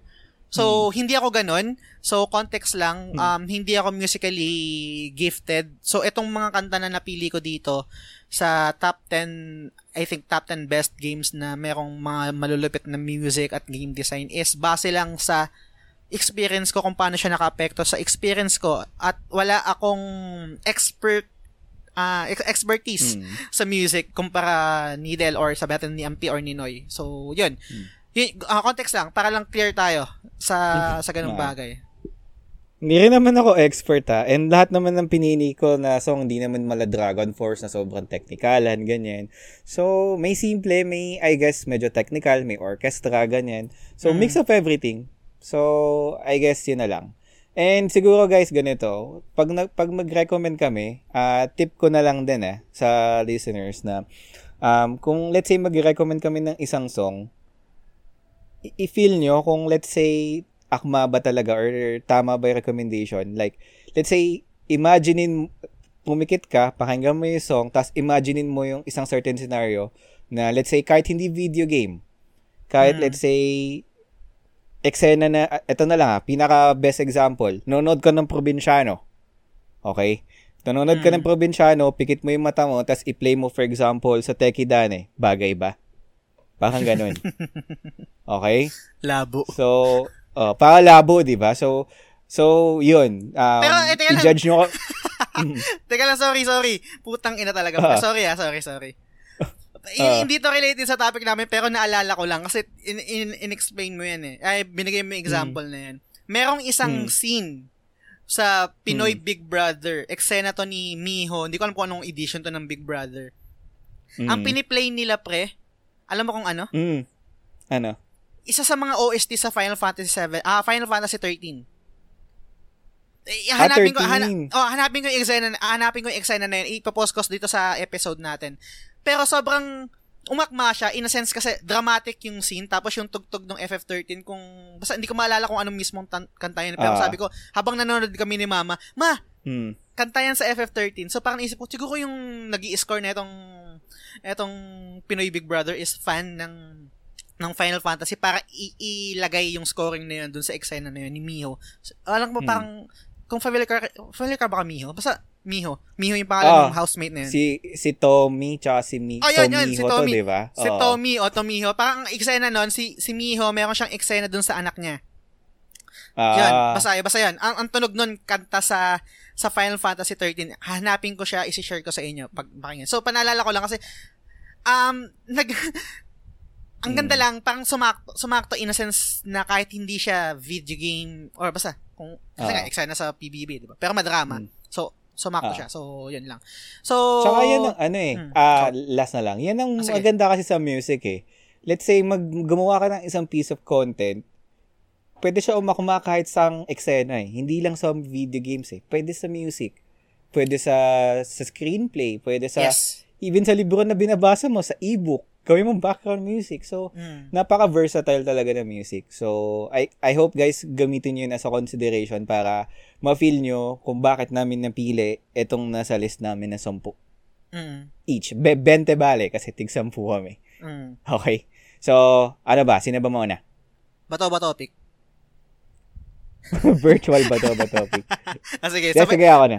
Ah, ikaw na? Okay, sige, sige. Ah, sige, sige ako na. Ako na. So, ang hirap nito ah. Ka- Okay. Ulitin ko na lang. Ang hirap nitong ano na Hirap to. talaga, nitong- pre. Oh, lalo Ay, na lang. kung sobrang dami. Teka lang, sorry. Sorry, sorry, sorry, Mm. sorry. Um, Go. itong list ko, ewan ko kung ganun ka din, Del. Mm. Itong list ko, lahat lang to ng mga games na nalaro ko. So, kung meron man sa tingin nyo na mas karapat dapat na mapasama sa top 10, pero wala sa top 10 Mm. ko, most likely hindi ko siya nalaro. So, hindi ko siya, hindi, ko, hindi Mm. siya kasama. Kasi ay, ay- hindi ako magsasama ng, wala akong parang sariling experience or sa tingin ko na, basta, so lahat, lahat ng mga nasa list ko, lahat to nalaro ko. Kung, Mm. kung debatable man, ala, bakit wala sa list ni, ni ganito? Eh, mas maganda to sa ganito. So, yun yung pinaka-explanation doon. Kasi hindi ko siya nalaro. Or, sa tingin ko, eh, mas, may mas, much better na game kumpara sa mga nalaro ko. So, kunwari, example. Example lang, ewan ko, nasa list mo to ah. Alam ko na Hmm. napakaganda ng soundtrack ng Chrono Trigger. Pero wala siya sa list ko. Hmm. Kasi hindi ko siya, hindi ko nalaro yung Chrono Trigger. Eh. Hindi so, hindi ko siya, hindi ko siya Ah, sasama sa, sa list ko. So, yun. Mm. Actually, same din. Lahat ng nasa list ko is lahat ng games na na-experience ko personally. Nice. So, wala akong Sige, sige. games sa list na hindi ko nalaro. Okay? So, Okay, sige, game. start ako. So, um, eto ah, hirap talaga kasi as much as possible, chronological order eh. So, eto na siguro. Sige. Top 10 May yan, list ako top 10. Oh, top 10 ko. Top Okay. 10 ko is from a game franchise na kilalang kilala na lahat ng tambay sa computer shop. Okay. Especially yung alam yung code na Hesoyam. Hindi ko alam yun. Yung code sa Grand Theft Auto San Andreas. Okay. So, um, GTA San Andreas, galing sa GTA San Andreas yung kanta ko. And kung familiar naman kayo sa game na to, ito yung open world game na pwed, na let's say para kang para kang bida sa isang rap na drama or hip-hop drama na parang gangsta-gangsta ka in the neighborhood, dealing with drug, shit, mga ganyan. So, um, ang, mag- ang nagustuhan ko dito is ito isa to sa mga unang game na nalaro ko na may in-house radio station. Mm. Like let's say pag sumakay ka sa sasakyan um at let's say pagkasakay mo, may play agad na background music na galing sa mga totoong artist. Sabi ko, okay ah, na parang doon ko unti-unting na-realize na yung mga, yung mga, yung technology talagang nag-advance na. Kasi yung mga kanta in real life is na-incorporate na in-game. So, Yes. etong, etong song na to, ito, pakinggan natin saglit ah, kahit saglit lang. Ah, kung familiar ka sa game just baka familiar ka rin dito sa ano na to, sa song na to. Sige, Galing to sa sikat uh, sikat na hip hop group na ano, na Cypress Hill. Ang pangalan ng song is How Could I Just Kill a Man. Okay? Sige. So, habang habang pine-prepare mo just How How Could I Just Kill a Man by ano, by Cypress Hill. So, na-realize ko to kasi ito talagang na-feel ko na gangster ako eh. Na talagang ang tropa ko, mga tropa ko sila sila Jay-Z, sila Naging Ice gangster ka ba dati? Ay, hindi. Ay, hindi. Okay, sige. Ako lang Hindi. pala. Although, Okay. although, although may influence ako ng rap na yung mga pinsan ko tsaka kapatid ko kasi favorite nila si Andre. Okay. So, yun, nakikinig ako, Salbakuta, Ghetto Dogs, ganyan. Pero yung Ghetto ako mismo, Dogs! Yes. Na 5.30, Santa, Santa Rosa, di ba? Yun. So, Ghetto Dogs, ah BB Clan, Death Threat. BB Clan! Putang ina, tsaka yung Oh, alam mo yung ano, patayin ng ano, yung mga ano, Ilibing ng buhay mga ay, sosyal. ilibing ng buhay ang mga social, ilibing Oo. ng buhay. Wala lang. Ah, alam ko Death Threat yun eh. Ah, death threat Death threat. Ah, Ah, I think Death Threat yun. Na, oh, yun, Death Threat yun. So, ayun. So, may influence ako doon na parang nung nilaro ko yung game yun at nung pagkasakay ko sa sasakyan na biglang tumugtog yan na, shit, I'm a gangsta. Parang ganun na yung feeling ko eh. So, sige, pakinggan natin saglit. So, how could I just kill a man? Hey, don't miss out on what you're passing. You're missing the hooter of the funky Buddha. A looter of your fuck up styles to get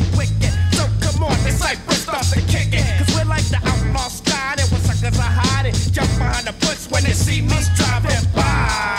Hanging out the window with my magnum. Taking out some putos, acting kinda local. I'm just another local kid from the street getting paid for my vocal. Here is something you can't understand. I could just kill a man. Here is something you can't understand. I could just kill a man. Here is something you can't understand. I could just kill a man. Here is something you can't understand. okay, puta. Hmm. Etong, Tsaka etong, ito, ah. Ah, sige, ikaw muna. Hmm, go. Sige, sige, ikaw muna. Ako muna. Etong, ang tawag na ito, Cypress Hill, how, Mm. how I Could Just Kill a Man. Ano Ah. siya, no? Um, ano ba? Parang Latino vibe. Parang ese, Yes. ese. Parang ganun. Oo. oo. Me- me- Mexican. Ma- Mexican ano sila? Mexican rap group sila, actually. Mm, ang ganda. Na, mm, ano di to, ba? ah, ang tawag dito, ah, wheelhouse ko to yung mga ganitong klase ng rap. Ang ganda, ay na-imagine ko kung kung bakit sobrang um, saktong-sakto to dun sa experience mo ng San Andreas. Mm. Ang ganda, nagustuhan ko siya. Ah. Talagang vibe Tsaka- na putang ina gangster ka talaga. Gangsta, gangsta ka. Tsaka ito, ah, isipin mo, i- i-picture mo sa isip mo, pikit ka, pakinggan mo yung kanta na yan, imaginein mo, marami kang babae sa paligid mo, na yung mga talagang tipong nasa house party ka, tapos Mm. may mga, siguro may mga apat ka na babae na nakabikini, tapos biglang dumating na yung sundo mo, yung sundo mo low rider, na para yung sa Hot Wheels na apoy Mm. yung design. Oo. Tapos, tapos bubuksan mo yung sasakyan mo, papasok ka, tapos sakay-sakay mo yung mga babae mo, pinlay mo yung radio mo yun ng tutugtog, tapos yung sasakyan mo umaalog-alog. Yan yun. Yan yung Ganda. pwede, y- yan yung kanta na yun. Kung ako nasa Ganda. ganong sitwasyon, yan yun. Gangsta So, na gangsta. Tapos tipong parang gusto mo mag ano, ano. Ako personally, parang gusto kong mag ano, magtali ng ng scarf sa ulo ko. Oo.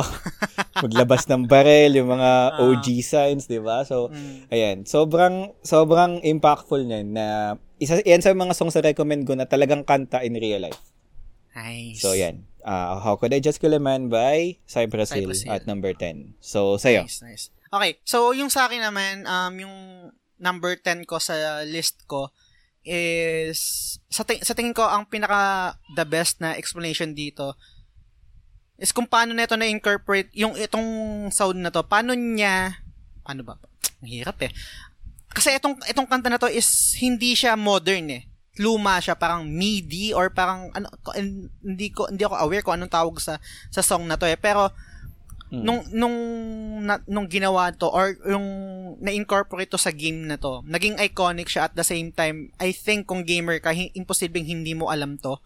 At pag pag napakinggan mo to, hindi ko alam kung merong gamer na hindi makakaalala nung nung experience nila nung nilalaro nila itong game na to. Itong game na to is yung um, Super Mario Brothers, yung pinakauna. Ang kom- ang composer nito is yung, yung famed or legendary composer na si Koji Kondo. Ang compo- siya rin yung nag-compose ng mga kanta sa ah, Legend of Zelda at sa Mario. So, itong kanta na to yung napili ko sa top 10 ko is yung overworld team or yung team song ng Mario Bar- ah, Mario Brothers 1. So, yun. Sige, Sobrang, sige. so, Pakinggan. so, ah, sige, ah, saglit lang, mabilis lang. Um, dagdag ko lang. S- Sobrang, sobrang meaningful kasi siya. Siyempre, nung una ko nilaro, wala pa akong pakialam. Eh. Ano bang, ano bang pakialam ko sa mga kanta, di ba? Pero ngayon na matanda na ako, na ngayon medyo matured gamer na, ang dami ko nang nalaro. Pag pinapakinggan tong, pag pinapakinggan ko tong kanta na to, binabalik ako dun sa experience ko nung nilalaro ko yung game. Sobrang bata pa ako noon na na nakikinood nung una wala akong family computer nakikinood lang ako sa kapitbahay tapos hanggang sa tuma, tumata- Ah. hanggang sa parang napapagin, napapanaginipan ko na yung stage na yun yung world yung world 1 stage 1 something yata na ganun tapos hanggang sa nagkaroon na ako ng mismo kong console ng family computer hanggang sa yun na nilalaro ko na siya Mm. tapos ngayon matanda na ako pag pinakinggan ko yung kanta, sobrang binabalik ako. So, Del, pakinggan mo at gusto ko yung reaction mo. Alam ko, Sige, familiar, alam ko familiar ka nito, pero Yes, yes, Pang- yes. pa- pakinggan mo pa rin. So, yun. Super Mario Brothers, yung team song niya, or Overworld team. Pakinggan natin.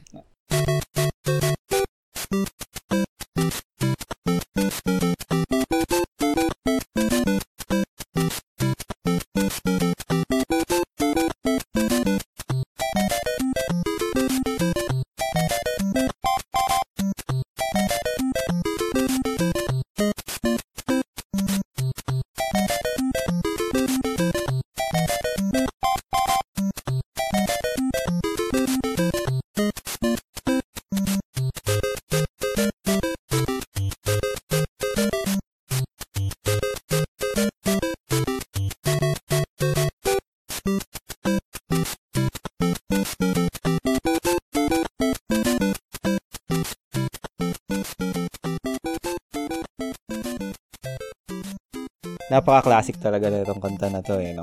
Tsaka ito, Diba? ah. ah, ah, add ko na lang din, kasi alam naman siguro ng karamihan na talaga Nintendo fan ako. Pero, Mm. ah, isa sa na-appreciate ko sa kanta na to, itong World 1-1 na kanta na to, is, um, regardless kung ilang sequels na nilabas na ng Nintendo sa franchise na to, is, ginawa nila ng, nagkaroon sila ng tinatawag na consistency na at some point, let's say, hindi man siya magiging theme song ng isang buong stage, pero may mga certain parts ng kanta na yan na maririnig mo in, major- in the majority of Mario games and even non-Mario games na published na Nintendo is maririnig mo eh. Kaya napaka-iconic niyan eh. Spe- Parang- specifically, mm, Parang ang dating, hindi ko alam, ah, sorry ah, correct mo ako, Dela. Parang etong kanta na to, ito yung parang naging blueprint ng mga music sa ibang Mario games. Not necessarily na same ah, same, mm, same music or same me- melody, pero may kita mo yung remnants nung nung original which is ito nga tapos sa ibang games sa parang uy parang medyo may konting beat or may konting ah, note nakapareho pero not necessarily all throughout Yes. nung sa music yun yun eh 'di ba Mm. parang ganun mm. Ika nga ito yung ano eh, signature Nintendo sound na tinatawag na sa majority ng franchise nila meron at meron lalabas from that particular song alone na no wonder napaka-iconic talaga eh. And Nice. isa sa mga um paano ba stereotype na 8-bit songs mm. Yan. In memory 8-bit pala is yung kanta 8-bit na yun. yung dun. ah. uh, 8-bit yung mga pang ah, Nintendo Entertainment System or Famicom na sound mga yan, 8-bit so nice Nice, nice, nice. Okay. Hirap pa. nagbabago Sige, ka ba ng list mo nag-edit ka ba hindi na, hindi na. Hindi na, Pero okay, nahirapan pa rin ako talaga eh. okay So, ito. Um, number 9 sa akin is from uh, fairly recent na game franchise. Okay. So, develop siya ng Capcom. Galing siya sa Monster Hunter World. Nice. So, eto. So, alam naman natin na Monster Hunter World, kilala to sa game na parang boss rush. Na ang kalaban mo is puro mga monsters na malalaki, minsan maliliit, iba-ibang uri, di ba? So, um, may, nil- may nilabas na laro across current gen platforms, which is yung Monster Hunter World, na um, may expansion siya na tinatawag ng Monster Hunter Iceborne. And dun sa game na yun, may isa sa mga or just being honest lang, hindi ko masyadong trip yung sound design ng Monster Hunter World. Kasi feeling ko majority ng songs team songs ng mga boss or ng mga monsters doon is hindi akma doon sa kung ano sila. Okay. Except dito sa isang monster na to. So, ang gusto kong pakinggan natin ngayon, number 9, is team song ni Rajang. Okay. Okay. So, team song ni Rajang. Tapos, eto, bago mo siya i-play or bago natin pakinggan, pikit nyo yung mata nyo, isipin mo na sa 1960s ka at mag-isa ka, let's say, mag-isa ka lang, may hawak ka na espada, at nasa kabilang, nasa kabilang street lang, kalaban mo, kailangan mo siyang patayin, si King Kong. Tingnan mo kung makaka-capture nitong kanta na to yung vibe nung Si King- scenario na Si King Kong na nagsusuper saiyan. Yes, King Kong na Super Saiyan. So, let's say, pumikit ka, yun yung eksena, i-play mo yan, tingnan mo kung akma. So, ito. Team song ni, ah, Rajang Team Song by Monster Hunter World.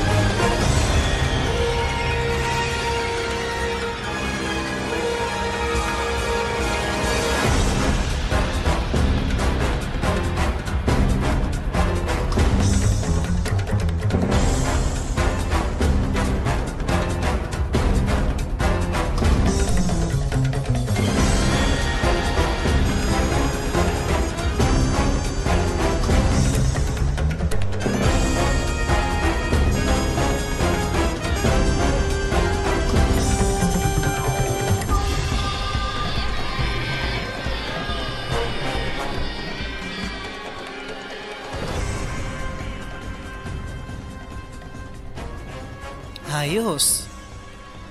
Oh, diba? Ito, ito, ito yung ito yung napansin ko Del, no. Um sinubukan ko kahit papaano, sinubukan ko kahit papaano na parang ihimay kung ano yung mga instrument na naririnig ko. Ito yung nag, nag-stick out sa akin.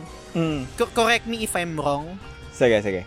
Meron siyang mga bongo. Bongo ba yung tawag doon? Yes. Y- yung parang mabilis. Yes, percussions. Oh, percussion. Oo. I parang, think, I think, ay Hmm. sige, ikaw muna, sorry. Sige, sige, ikaw, ikaw. Hindi, I Sige. think yun yung nakapagdagdag ng feel na parang something um parang si- sina, kinatut, parang katutubo, katutubo feel doon Mm, sa tribal. Tri, oh, yun, exactly, yun yung tamang tamang Mm. word, tribal ah feel doon sa kanta. Tapos Mm. parang intense at the same time tapos magbi-build yung tension pap- papunta dun sa ewan ko syempre intense yung fight kay kay Rajang lalo na pag syempre pag noob ka, 'di ba?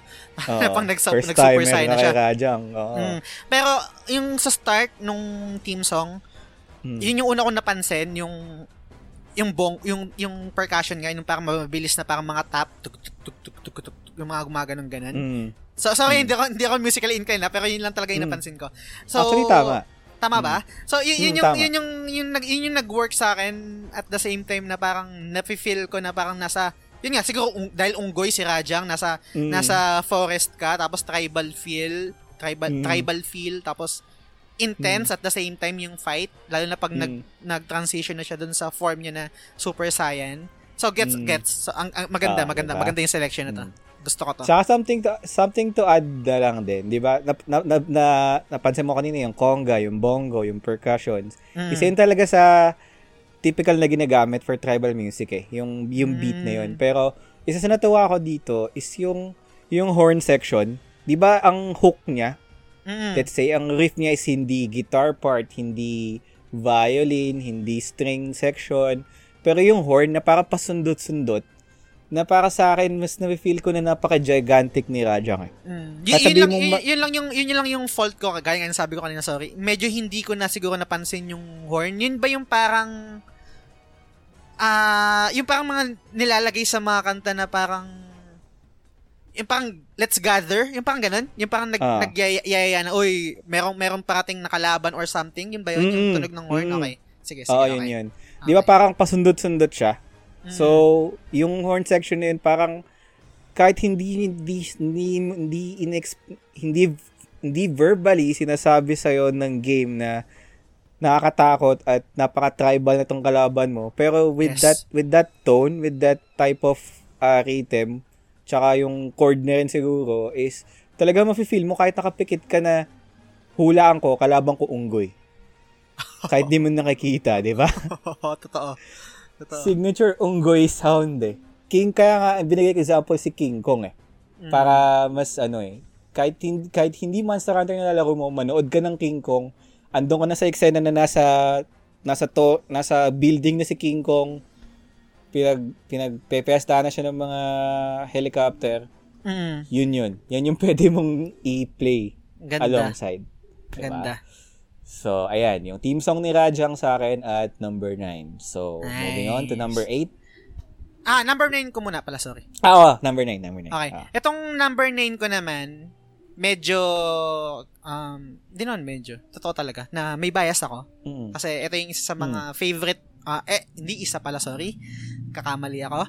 Ito yung Mm. favorite um, video game of all time ko. Which is yung Lunar Silver Star Story Complete. Okay, okay. Bago to, bago. Mm, Sige. Etong kanta na to kasi um, mabilis lang na background sa sa game na to. Nung time na nilaro ko to, ito yung tipo ng game na um, kung familiar kayo no sa mga old games na pag hindi ka nag nag-press start sa title screen, parang may magpe-play muna na kanta with anime style na ah. na um, mga parang images. demo screen. Ah, Ah. demo screen, ganyan. Tapos merong mga opening title screen, something na ganun. Ito yung Mm. kanta doon. Ang title nito is Wings.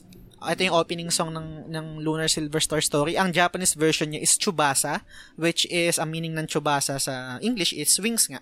So, ah medyo weeb to, as in weeb talaga, yung kanta.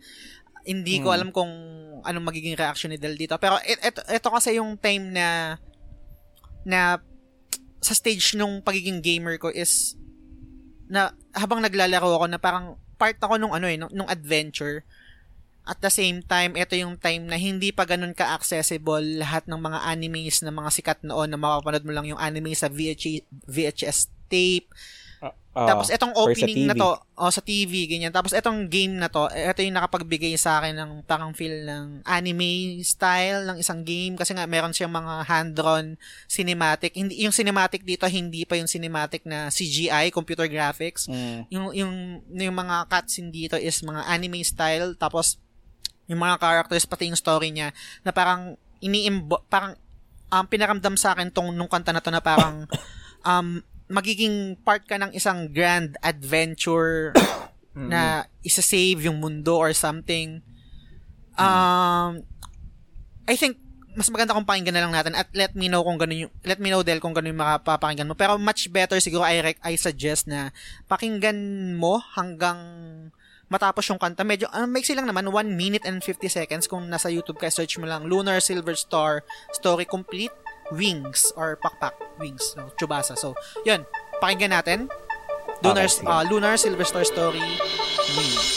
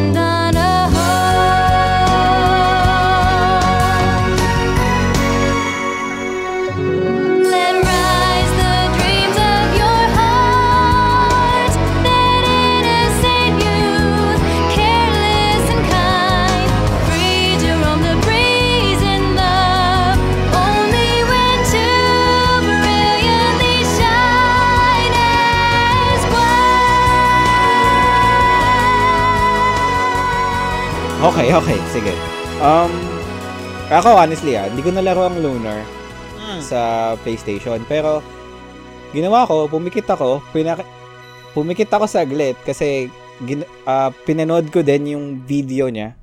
Mm. Kasi nga hindi ako familiar sa game. Pinanood ko yung video niya with the song Mm. and nakita ko na na-capture naman niya yung na-capture naman niya yung essence nung video. Akma naman dun sa sound eh.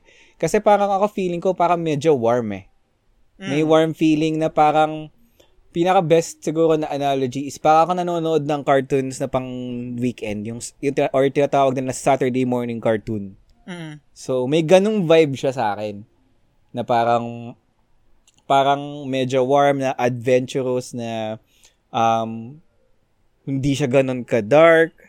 Na, basta parang feeling ko nanonood ako ng cartoons na pagkagising mo sa umaga, na bangon ka, kain, tapos bubuksan mo yung Mm. TV mo, channel 13 or channel 5 or channel 2, tapos yun yung mapapanood mo Nice. na medyo medyo warm yung feel. 'Di ba? Dag, na dagdag, dag, dagdag context na lang din siguro sa ano. Kasi alam ko, yun nga, nabanggit mo na hindi mo nalaro yung Lunar. Kasi yung Lu, yung Lunar Silver Star Story Complete, um, part ng game niya at story is yung pinaka-lead, leading lady or yung isang character, si- which is si Luna.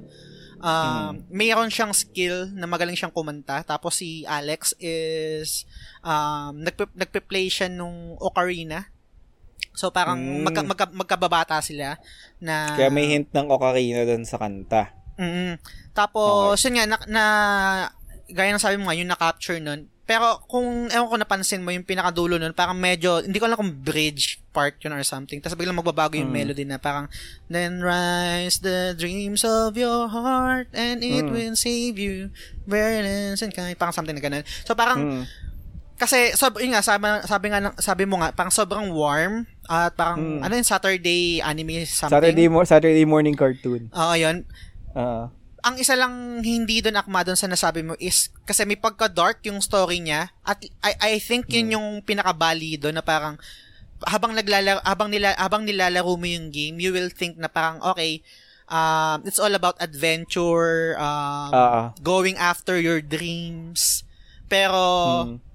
hindi eh um kasi ma- maglalaro yung story tungkol sa sa love sa love story ni ni Alex tsaka ni Luna tapos para magkakaroon ng dark theme then na history Mm. repeats itself kasi ang pinaka story niya si Luna ah, magiging parang mapupunta siya sa dark side parang ganun Mm. So, lahat, la- parang lahat kasi ng mga may ability na na kumanta at the same time makapag-heal, eh, kinikidnap. Parang, parang ano, parang medyo may similarity, konting-konti lang na similarity sa FF10, na parang mga summoner. Parang ganun. Ah. So, yun. Sobrang, ga- para sa akin kasi nung, yung experience na to, parang, nung nilalaro ko yung game, I think, nung bata ko, nilaro ko to mga around 1999 or year 2000, graduating na ako sa sa high school. Ay, graduating ako sa elementary, going high school. May mga times na, kasi wala pang internet, talagang pinapakinggan ko lang siya paulit-ulit na parang naka-open lang yung PlayStation ko tapos para lang mag mag Para ah, mag-loop, magpaulit-ulit na play Oo, yun. para mag-loop lang yung, yung intro na yun. Kasi sobrang ganda talaga. So, para sa akin, Mm. ah, parang na-capture niya yung experience ko habang yung nilalaro yung game. Lalo na pag bata ka, gamer ka, tapos parang wala kang, ang pinaka, siguro pinaka-matured or pinaka-gory na experience ko lang sa video game noon is playing Resident Evil tsaka Silent Hill. So, wala pa akong mga experience na Grand Theft Auto or kung anything man na na ganun, Ah. parang more on whimsical, fantasy, etc. So, ito, y- kaya- i- ito yung isa sa mga fav- hindi, ito yung favorite video game of all time ko at kung bakit ito yung nasa list ko. So, sobrang na-capture niya para sa akin yun. Tsaka yung opening theme niya na parang Mm. anime style going to adventure without knowing na ganito yung mangyayari, anything. Ganun so, pala, no? Mm, yun. Parang little did you know na ah, at ah, to ah, parang easy easy lang pero eventually may Mm. dark undertones pala yung kwento. Yes. Interesting, interesting. Yes. Sige, sige, sige. So yun, number 8, number 9 mo, tama? Ah, number 9 ka, tapos ikaw naman number 8 Ah, mo. number 9. Number 8, okay. Sige. Number 9 is from Lunar Silver Star Story, Wing. So, ako, ito, number 8 ko is from a current gen game ulit. Kasi ito na yung, Nice. dito na naglalabasan yung talagang magagandang design eh when it comes to video game music. So, ang number 8 ko is from a video game franchise na Far Cry 5. Okay? So, nabanggit ko to sa mga recent episodes na ito yung isa sa mga game na, isa, isa sa mga favorite shooters, uh, first-person shooter games ko of all time. Kasi, um, share ko lang, yung setup kasi, or yung theme kasi ng, ano, ang theme kasi ng Far Cry 5 is, let's say, natrap ka sa isang particular na state or county sa Amerika Okay. na kung saan ang namumuno is hindi gobyerno, kundi isang religious figure. Okay. Tawagin na lang natin na Kibuloy, for example. na, di ba, ako, I, I don't really want to add or to mix religion on this Mhm. topic, pero hindi natin maiwasan na for a certain religious sect, may mga may mga kanta sila eh na pang Okay. For example, for for let's say for the for the Hindus, may mga kasi alam ko ah, or correct me if I'm wrong, yung mga marami silang gods, 'di ba? Kada kada god nila may mga kanta sila na specific or dinesign para doon. For example, dito sa atin sa Pilipinas, which is prominently Catholics tayo, yung mga ama namin, ganyan, 'di ba? Mm. Mga typical na kanta eh. So, dun sa Far Cry 5, ang nagustuhan ko dito is yung buong soundtrack niya, or majority na soundtrack niya is nag-build sila ng kanta na akma-akma dun sa religion na pinoportray nila. Okay. So, ang ang religion nila is parang Eden's Gate.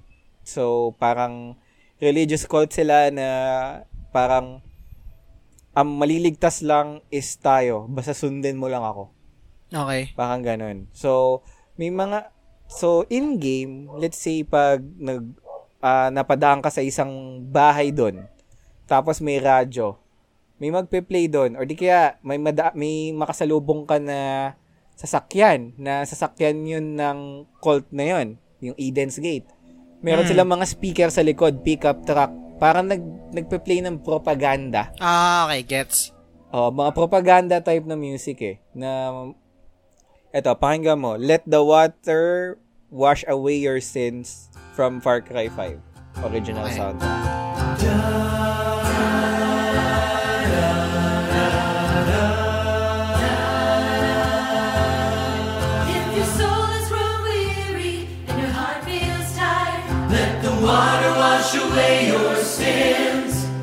And if the snow begins to fall and you can't find a fire, let the water wash away your sins. If the nighttime lasts forever, but the days are cruel and mean, let the water wash away your sins. And you thought one day you'd be happy if you held in all your screams. Let the water wash away your sins. Let the water wash away your sins. Let the water wash away your sins. Now that this old world is ending, a new one begins. Let the water wash away your sins.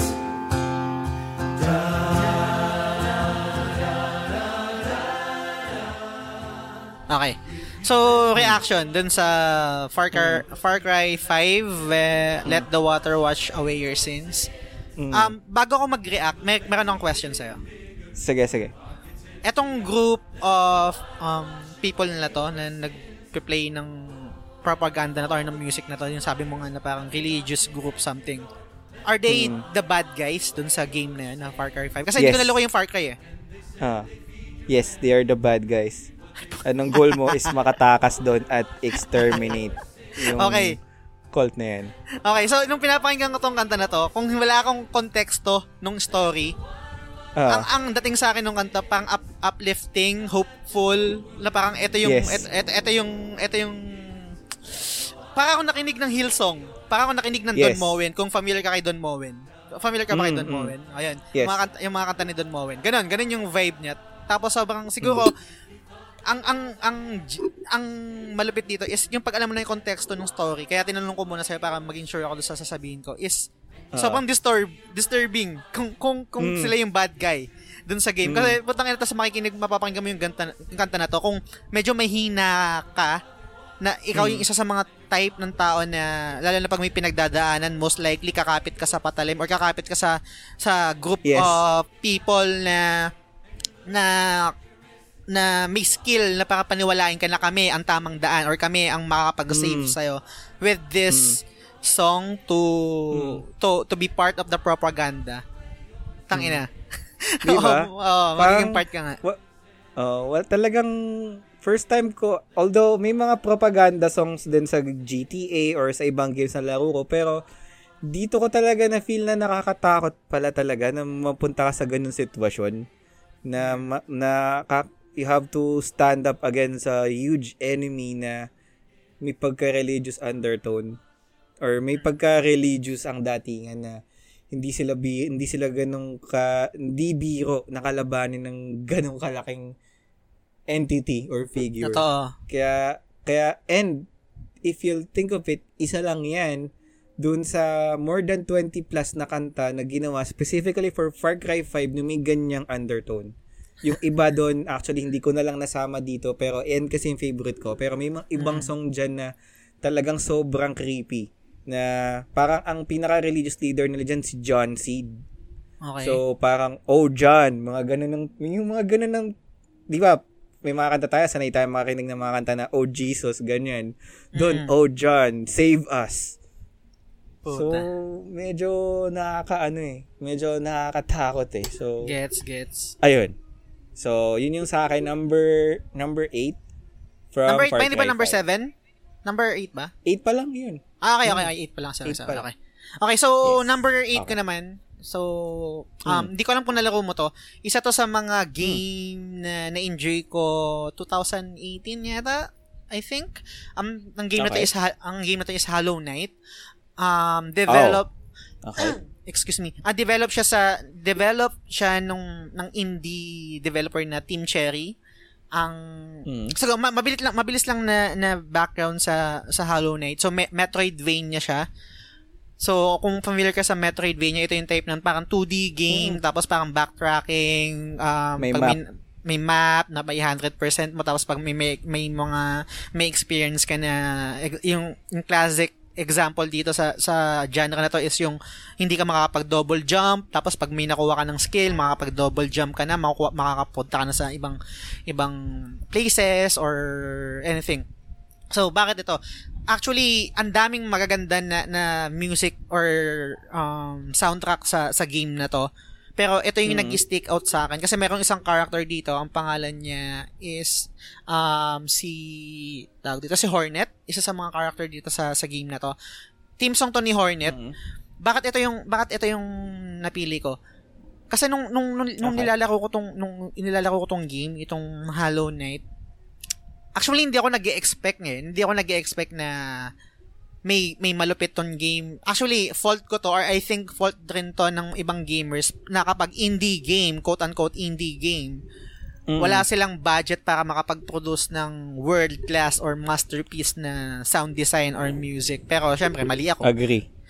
Siyempre, mali ako. Kasi meron dyan, alam ko, maraming, la- alam ko, noong 2018, maraming awards na napanalunan yung, ano ba to, tong game na to, yung parang pl- platformer. Celeste. Ayun, Celeste. Celeste.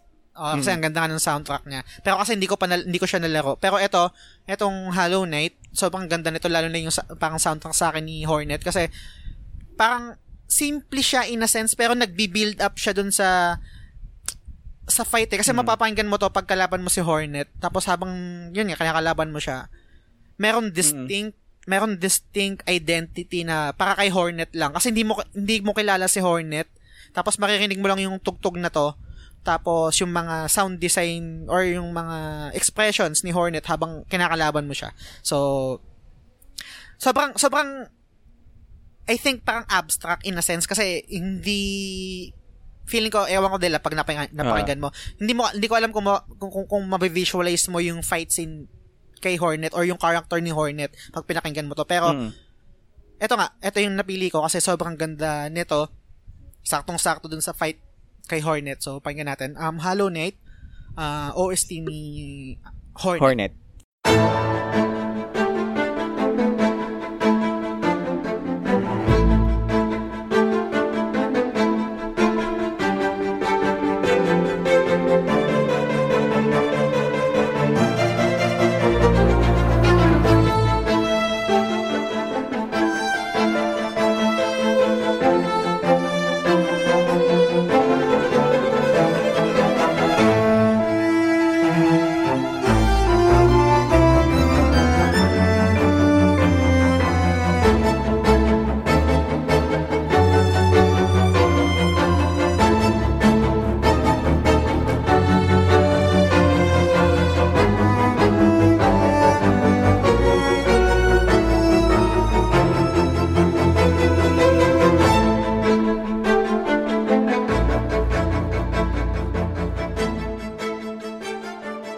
Okay, so question. So, ito Hmm. bang Hornet na to is bad guy turn good guy or prima- primary antagonist siya throughout the game? Ang galing mo ah. Paano mo na-feel yun? Or ano? Nag-review May ka feel ba? ako ah. At Hindi. ito ah, Okay, bago mo sige, sagutin, bago mo sagutin. Wala ako idea sa game na to, okay. Pexman, pero feeling ko this is a team song na babagay sa bad guy na eventually maging mabait. May may may something warm eh. Something na something good out of a song na dark yung build up niya. Okay. So, sino ba si Hornet? Okay, question muna bago ko sagutin yung question mo. Kasi yung intro Hmm. nung yung intro nung nung kanta niya, hindi ko alam kung violin Hmm. yun. Yung parang may build. Din, Ah. din, din. Ah, nagbi-build up. ah, bibuild up, 'di ba? Tapos parang around 20 seconds to 25 seconds biglang mag-slow down. Mm. Tapos parang um, hindi ulit siya intense, tapos biglang magiging intense ulit. Kasi uh, kasi tama ka, um, bad guy siya nung na-meet mo. Hindi mo alam, hindi mo kilala si Hornet eh. Tapos parang ultra Hindi nga. ul- all throughout nung game. Kasi vague yung story ng Hollow Knight eh. Hindi rin ako ganun Hmm. ka well-versed kung ano talaga pinaka-story niya. Pero tong Hornet na to, hindi talaga siya quote-unquote literally na, na bad guy or bad girl. So, ang, ang galing mo nun. So, ganun. Hmm. Y- yun yun siya. So, sa first encounter mo, syempre kalaban mo siya. Tapos build up, ganyan, ganyan, laban kayo, bla, bla, bla. Tapos hanggang sa dumating sa punto na merong mga time, merong mga eksena na hindi pala siya yung pinaka-boss or siya yung kalaban. Actually, meron, alam ko, may upcoming um, sequel. Itong Hollow Knight, which is Silk Song. Kung di ako nagkakamali, siya yung bida. Oo, Si, nakita ko ano, nga yan. Si Si Hornet, Hornet na. na. Mm, yun. Mm, So, sobrang, nice. sobrang ganda nito. Alam ko, vague eh. Ah, Pwede kong, sa, para sa akin, vague eh. Kasi vague din naman yung story nung ano eh. Vague din yung story nung Hollow Knight. I think, namaya Hmm. meron akong song dito na parang, parang kaya rin mag-represent or parang same explanation din ng ganong character na parang dahil sa kanta, parang na-explain niya na, uy, bad, bad guy ba to? Pero bakit parang sa kanta, parang nagta-transition siya ng, merong, parang bakit parang merong melody na, May something good out Oh, of something the good. character na pinaportray, di ba? yun. So, yun. Yun yung So, number 8? Eight. Tama ba? Ah, okay, number 8. Ah. Hollow Knight, um, Hornet theme song, OST. Okay. So, number seven ko is, medyo mahaba pa yung list natin. So, again, for a recent game, Hmm. isa to sa mga favorite na, ano ko, pinaka-favorite na open world game ko at all time from Red Dead Redemption 2.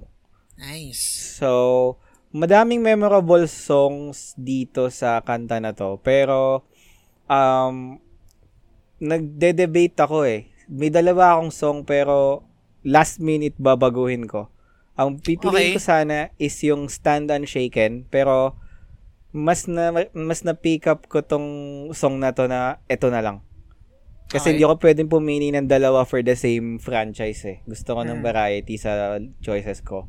Okay. So, it's a theme song from Red Dead Redemption 2. Uh, Cruel World or Cruel Cruel World. okay. Okay. So, yeah, pakinggan natin. Cruel World, Red Dead Redemption 2. Cruel, cruel world, must I go on? Cruel, cruel world, I'm moving on. I've been living too fast, and I've been living too long. Cruel, cruel world, I'm gone. This big old world sure got me running round. I heard a voice that said, just settle down. And with the moonlight as my guide, and with this feeling deep inside, I know now that I am homeward bound. Cruel, cruel world, must I go home? Okay, reaction. Hmm. Okay. So, pinakinggan ko yung, yung ano mo, yung top 7? Tama ba? Seven, seven. So, yes. Red Dead Redemption 2, Cruel, Cruel World. Cruel World by Um, Willie Nelson. Mm. Mm. Ang siguro ang pinaka ang tumatakbo sa isip ko nung time na to is habang pinapakinggan ko yung kanta. Kasi nalaro ko din yung Red Dead, Red Dead Redemption 2 is Mm. akma siya, akma siya dun sa sa theme ng nung game. Ang problema ko lang dito sa game na to ay sa kanta na to Mm. kahit nalaro ko yung Red Dead, hindi siya yung nag-register sa akin na kanta. Not Mm. necessarily na sinasabi ko na pangit or hindi siya Ah, na hindi siya akma doon sa sa game. ah. Akma siya, akma siya doon sa team talaga, Mm. saktong-sakto.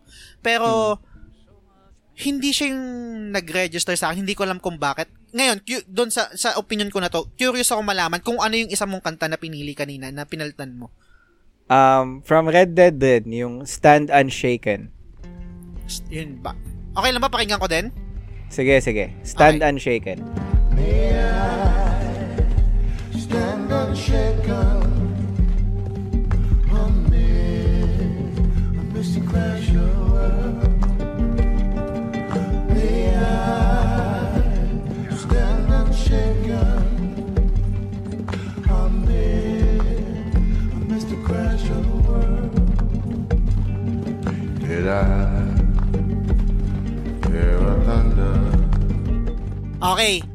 Reaction. Alam ko na, naalala ko na kagad.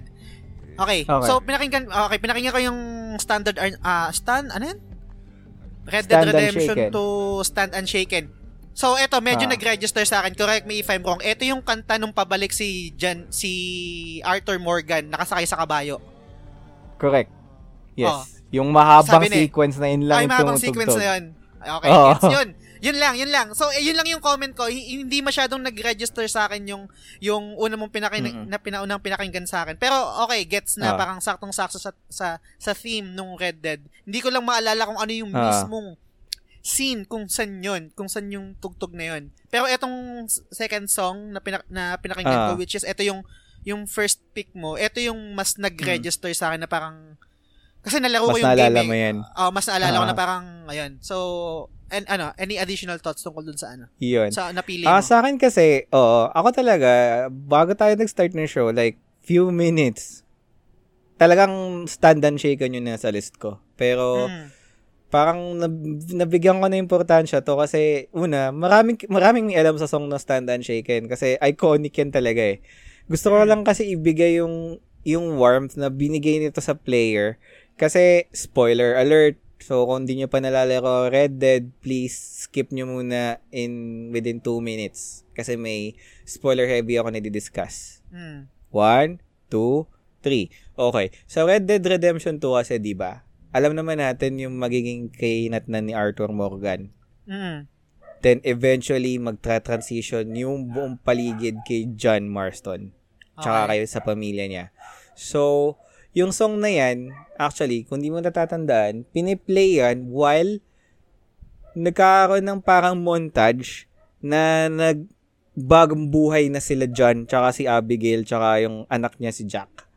Na parang out of everything na na-experience nila with, yun know, yung, yung gang nila with Dutch, tsaka yung what, kung ano man yung nangyari kay Arthur, 'di ba? Na parang nag parang pinapakita na kung ano na yung ginagawa nila ngayon na parang naninibago sila na nangangamuhan na lang si John Marston, 'di ba? Ah, 'Di ba? Na parang ma- ma-realize mo cruel world eh out of out of everything that had happened parang ano eh basta yun doon ko lang siya mako-connect.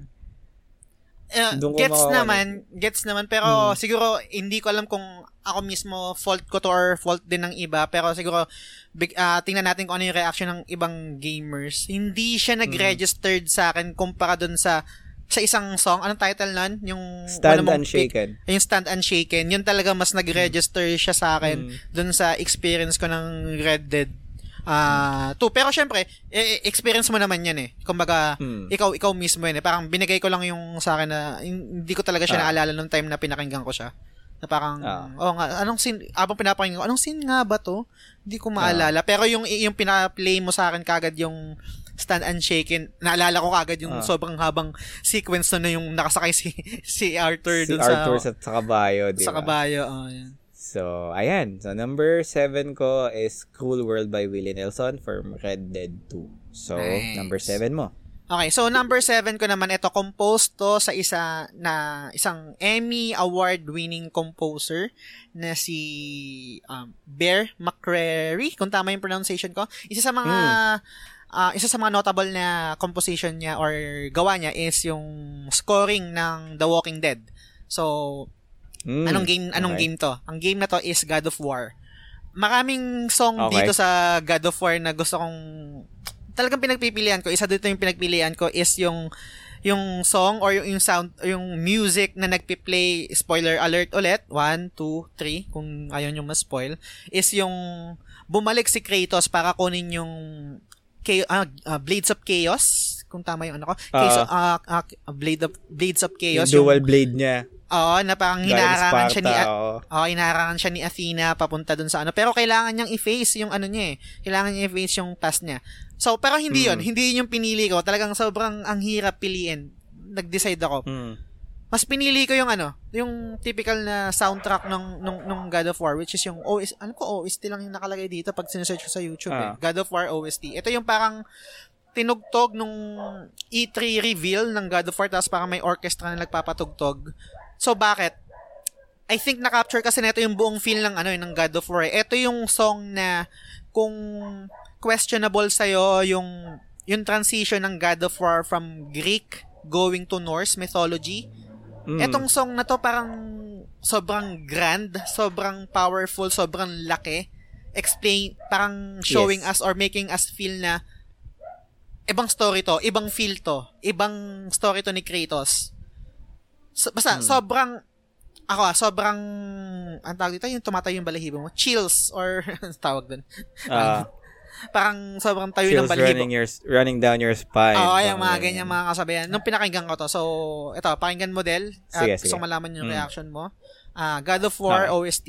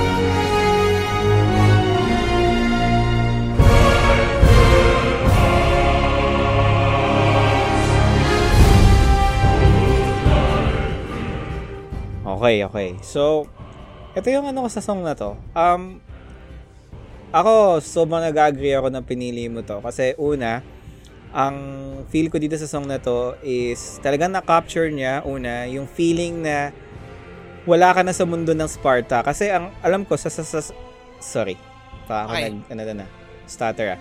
Sa soundtrack ng God of War, yung mga past games, although hindi ko siya nalaro ng tuluyan, talagang yung design ng sound na yun is mafe-feel mo na nasa, nasa Sparta ka. May mga certain Yes. distinct tones na pang, pang Sparta talaga. Pero dito, parang ano siya eh, parang medyo low sounding voice eh. Na parang Oo. choir, di ba mga lalaki? Ah, na pataas ng pataas yung tone na parang may feel mo na you're going onto a different phase eh which is maramdaman mo na with that with the type of singers na hinire nila or type of sound na in-incorporate nila na medyo malalaki hindi mo may imagine na Sparta ka pa may imagine mo na nasa mundo ka ng mga Viking Mm. 'di ba Yes. na parang ang feel mo is kahit ipikit mo yung mata mo, feeling mo na may mga katabi ka na Vi- Viking sa sa paligid mo tapos nagse-sail kayo sa isla. Parang ganyan na na feeling. Plus at the same time, middle part, mafe-feel mo na yung feeling na hindi ka lang basta nasa mundo ng mga Viking, nasa mundo ka ng mga immortal, ng mga Diyos. Mm. 'Di ba? Kasi parang yung mga humming sounds na tas medyo Tsaka- nagbi-build up na Tsaka Oo. ang, ang, ang, laki, ewan ko kung, pa, kung paano yung oh, nakaka-capture sa big music. sounding. Oh, ang laki Mm. nung, alam mo yung parang something omni, omniscient? Ano, parang, Omni uh, omnimus or godly? Godly Oh, or something. godlike or Oh, godly. God, Oh. oh, ganun. Ganun yung feeling eh. Mm, I agree. I agree. So talagang akmang-akma na feeling mo talaga is you're off to a different land with Mm. Ga- with, God- with ga- entities. godly- Oo, godly- godly entities. godly na iba yung feeling kasi godly rin naman yung Greek eh. Pero ito, godly in a way na iba. Oh, Hmm. kung na-explain ko na maayos. Pero yun, Bombastic yun, yun, yung feel. dating. Oo. mas malalaki, di ba? So, number seven. So, medyo 1 hour and 40 plus minutes na tayo. So, meto, medyo mabibilis na lang yung mga iba kong recommendation. So, okay. Number 6 ko is from a game na paborito ko sa PS1 or isa sa mga top RPG franchise ko of all time. Okay. So, this is from Valkyrie Profile. So, Val- Valkyrie Nice. Profile is a uh, an RPG na parang may similar theme to sa God of War eh. Kaya ako ang pinili number 6 kasi pare sila ng team. So, it's all about Norse God na ginawang RPG na kalaban mo si O- na Okay. si Odin, si si Thor, si Loki nandyan sa game na to. So, kakaibang tipo siya ng RPG and ang kaya nagustuhan ko tong soundtrack na to is talagang kuha din niya yung Norse mythology. Yun nga lang ito is medyo mas godly yung tunog. Hindi gaya ni God of War na medyo manly. Ito, talagang feeling mo nasa langit ka. So, Nasa itong- Valhalla. nasa Valhalla ka or yung equivalent ng heaven sa Norse mythology, di ba? So, eto, etong title ng song na to is from the OST of Valkyrie Profile. Title nito is All is Twilight. So, Okay. napili ko to because of one thing. Pikit mo yung mata mo, isipin mo na matay ka na, at hinuhusgahan ka na ng mga mga entities sa langit. And while doing that, Okay. fina-flashback yung lahat ng mga masamang ginawa mo sa buhay mo. Tapos i-play mo tong kanta na to, tingnan ko lang kung akma sa'yo o hindi. So, All is Twilight by Valkyrie Profile.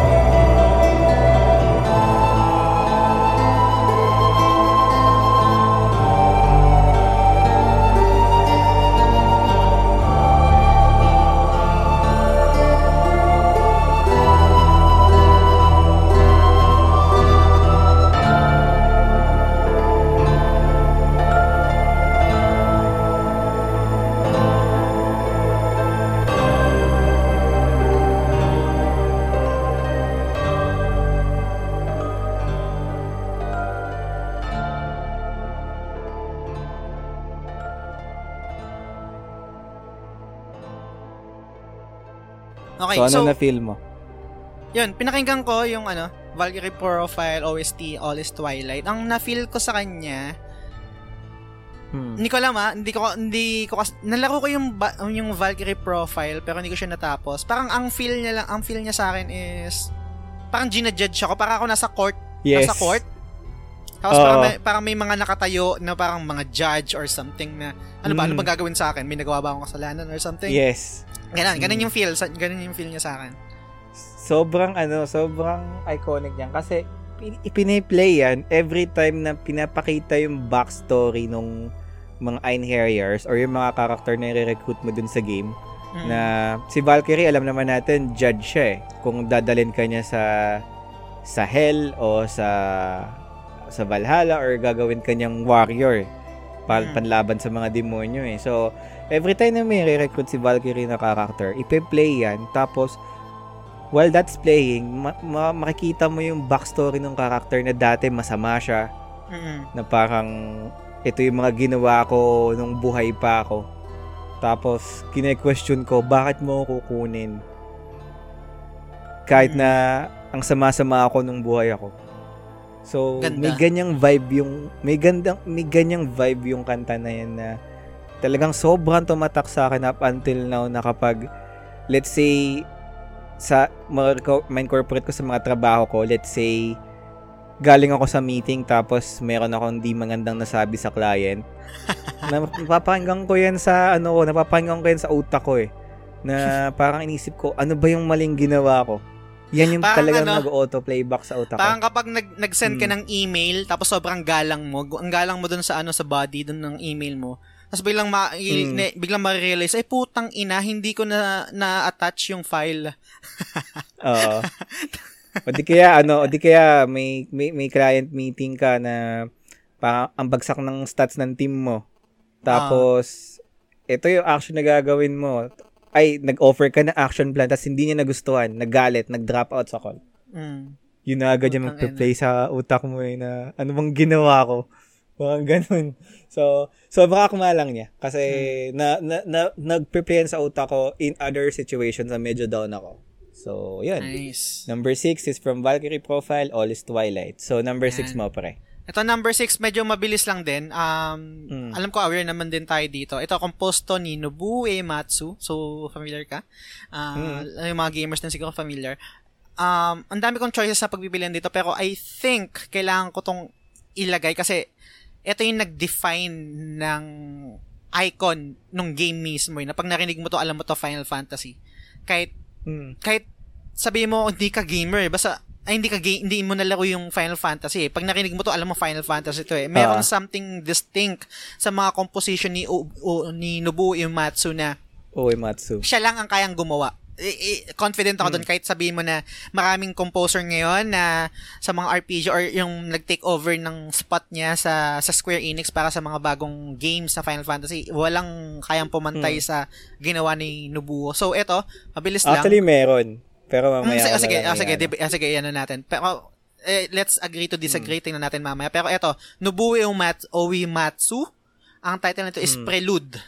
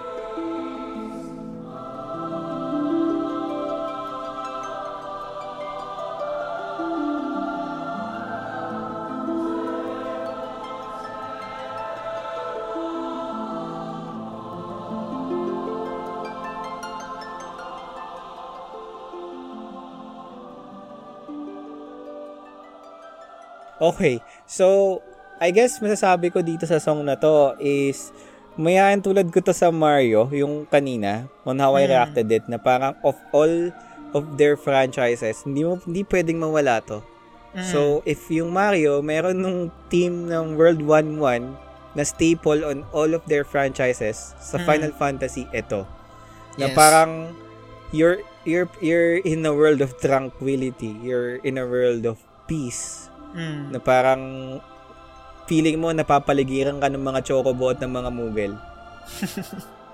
yun yun. yun na- or feeling ko nasa magandang lugar ako na parang nasa kung naalala mo pre sa FF7 remake yung pinakita yung projection ng ng mundo nila Aerith parang Ah. nasa ganong lugar ako tapos Mm. napapaligiran ako ng mga chocobo at saka mugel tapos i-play mo yan Mm. perfect na perfect yun.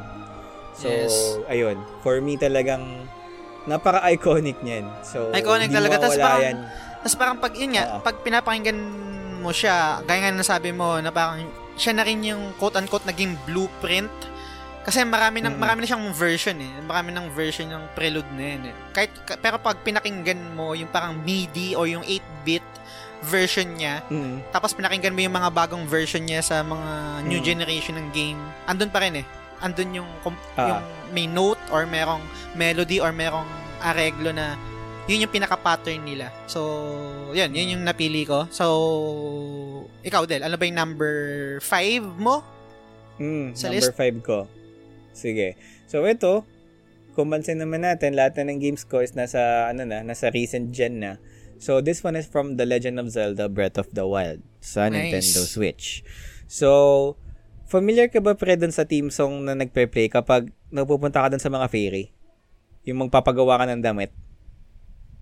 Parang, eh, siguro pag napakinggan ko, tsaka ako Pag napakinggan mo ah. So, sige. So, i-play mo yung, ano, yung Zelda Breath of the Wild Fairy Fountain song.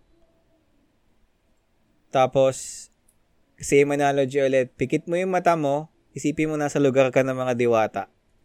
Tingnan mo kung akma yung kanta na to. Sige. Ano? Fairy So, of... Ah, Fairy Fountain song. Zelda Breath of the Wild. Okay. Kasi maraming iteration niyang kanta na yan eh. So, piliin natin Okay. specifically sa Breath of the Wild kasi yun yung nalaro. Okay,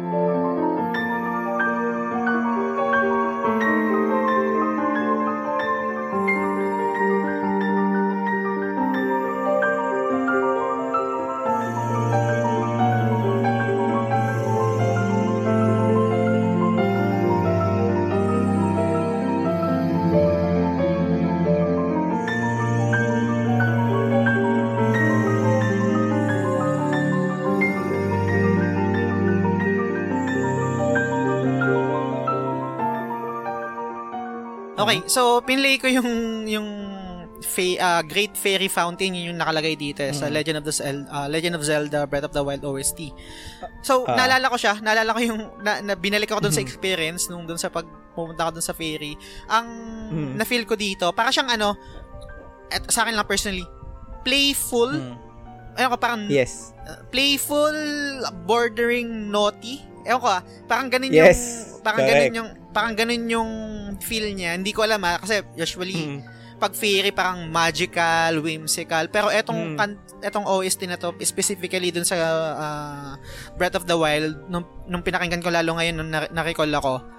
Dun nga, parang may something Oh, magical, whimsical, pero merong merong undertone or merong tone na na. playful siya at the same time parang naughty na parang Naughty. parang pwede, pwede Oo. kang pwede kang pagtripan or parang parang may pwedeng gawin Yes. sa na hindi mo magugustuhan or parang Oo. gagaguhin ka or something. So, yun, Mm. yun yung fe- feel niya. Yung tipong parang ano, parang nakakita ka ng fairy na hindi mo alam kung mabuti o masama.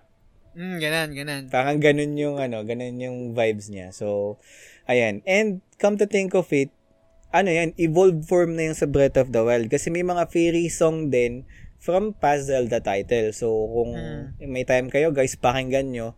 Tingnan nyo kung yung evolution niya. Talagang almost the same pa din. Pero yung dito, kasi parang parang nagda-doubt ka dun sa fairy na, nakik- na makikilala mo in-game eh, kapag yun yung tumugtog. Mm. Tsaka ano, talagang nagdala sa kanya yung harp. Oo nga, yun Harp nga. kasi yung uh, harp yung pag harp talaga ang unang papasok sa ay nasa mundo ko ng mga diwata. So Yes. Tsaka heaven, Ayun. mga angels. Oh, heaven. Mm, so yan, harp. So number 5 ko is from Breath of the Wild. So number 5 mo.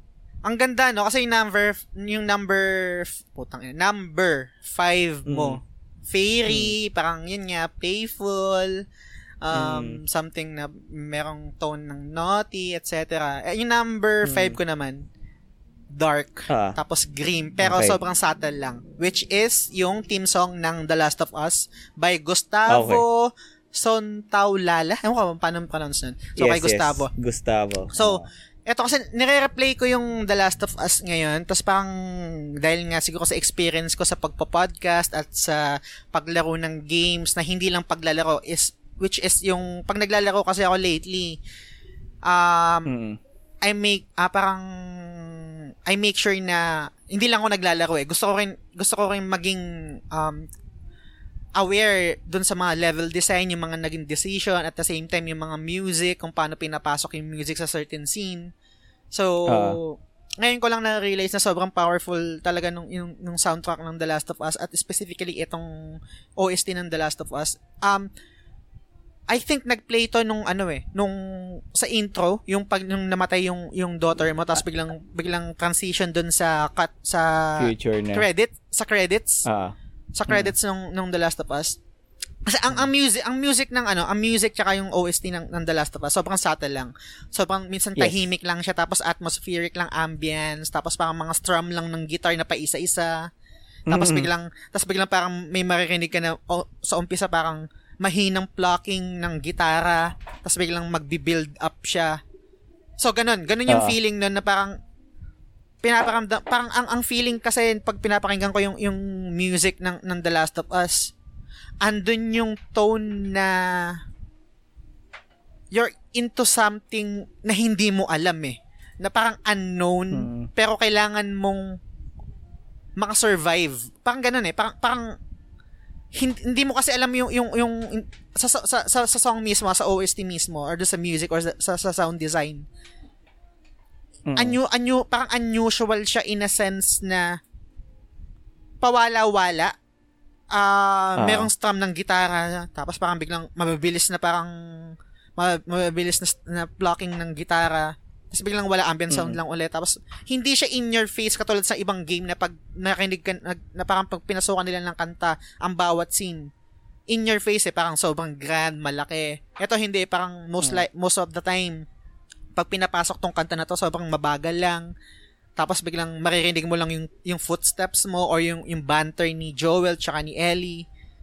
Sob- wala, sobrang ganda, sobrang perfect. Para dun sa, sa world na post-apocalyptic na na na binibuild nung game para sa ay pinapakita nung game para sa So pakinggan mo Del, um, The Last of Sige, sige. Us OST by theme song. Gustavo. O yung pinaka main theme song niya.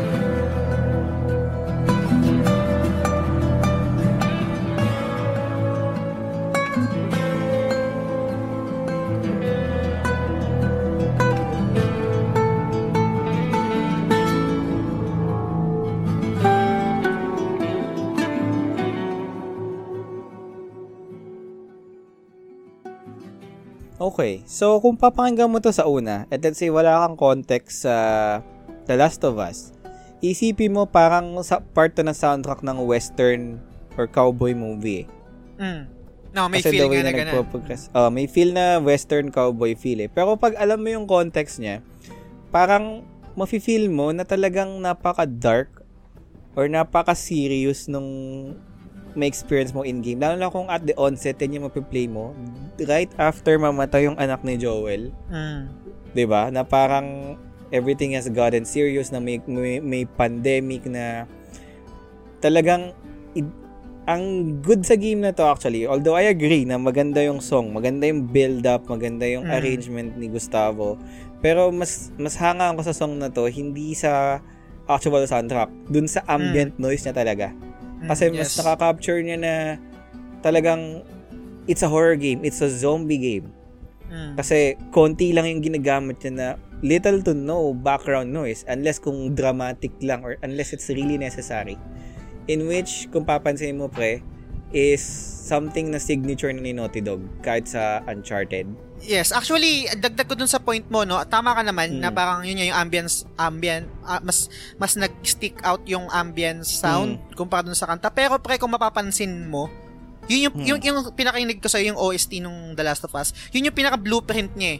Kung kung Mm. merong mga eksena na ambient lang siya, pero yun yung OST nung nung The Last of Us, pero hindi siya in your face, kumbaga parang ilang strum lang ng gitara or Mm. ilang plucking lang nung gitara sa bawat scene or kung ano mang eksena na Ah. meron.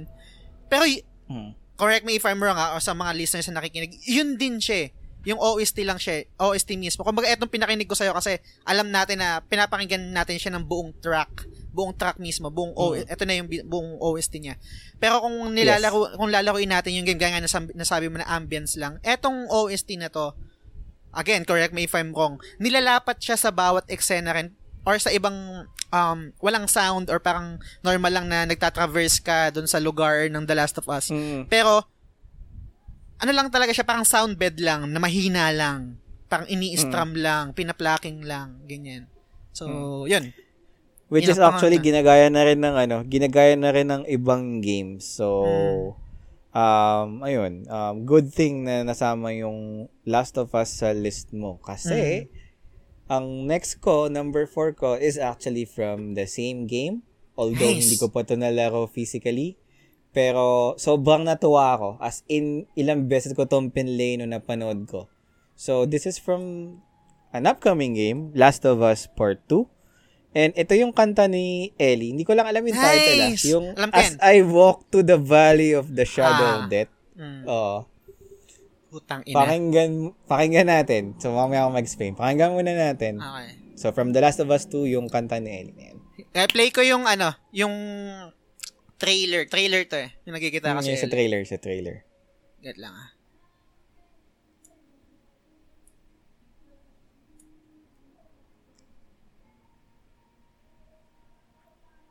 Ang dami kong sasabihin dito pero sige. Pakinggan ko buong Panoorin ko yung buong trailer. Ang haba na natin ng ang haba na ng episode natin eh pero Actually, 2 hours, 10 minutes. So, okay lang yun. Sige, Maximum naman natin 3. sige, sige. Pakinggan ko. Papanoorin ko yung buong trailer. Sige. Ganda na ito, puta. Oo.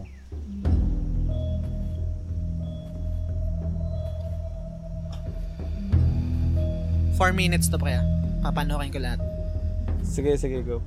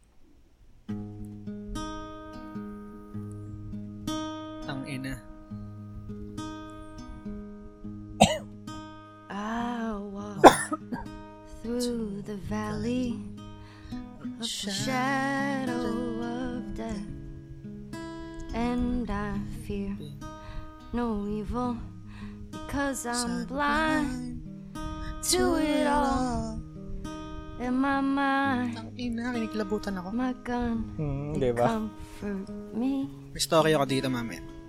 Sige. because I know I'll kill my enemies when they come.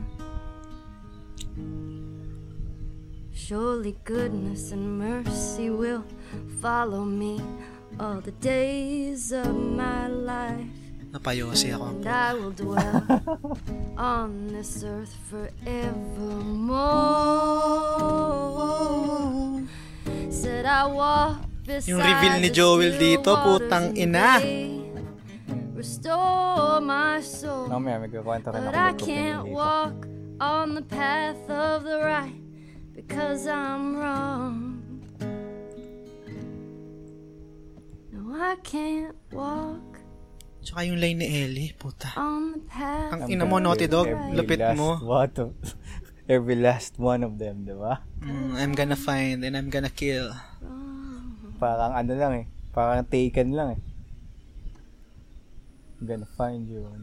Tsaka yung story behind this, kasi hindi marunong maggitara si Ellie eh. Yun yung gusto niyang magpaturo kay Joel really before eh. go through with this? hmm.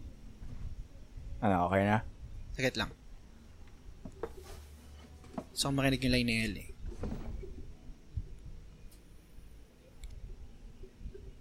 I'm find. and I'm gonna kill every last one of them. Tapos biglang pasok ng gitara ni Gustavo. Hmm. Yung Last of Us, Part 2. Oh, putang ina. Reaction. Putang ina! Sabi sa'yo. eh. Putang ina. So, ano ba sa'yo yung kanta na yun? Putang ina, ang dami kong story dito. Ang dami kong, ay, chincha.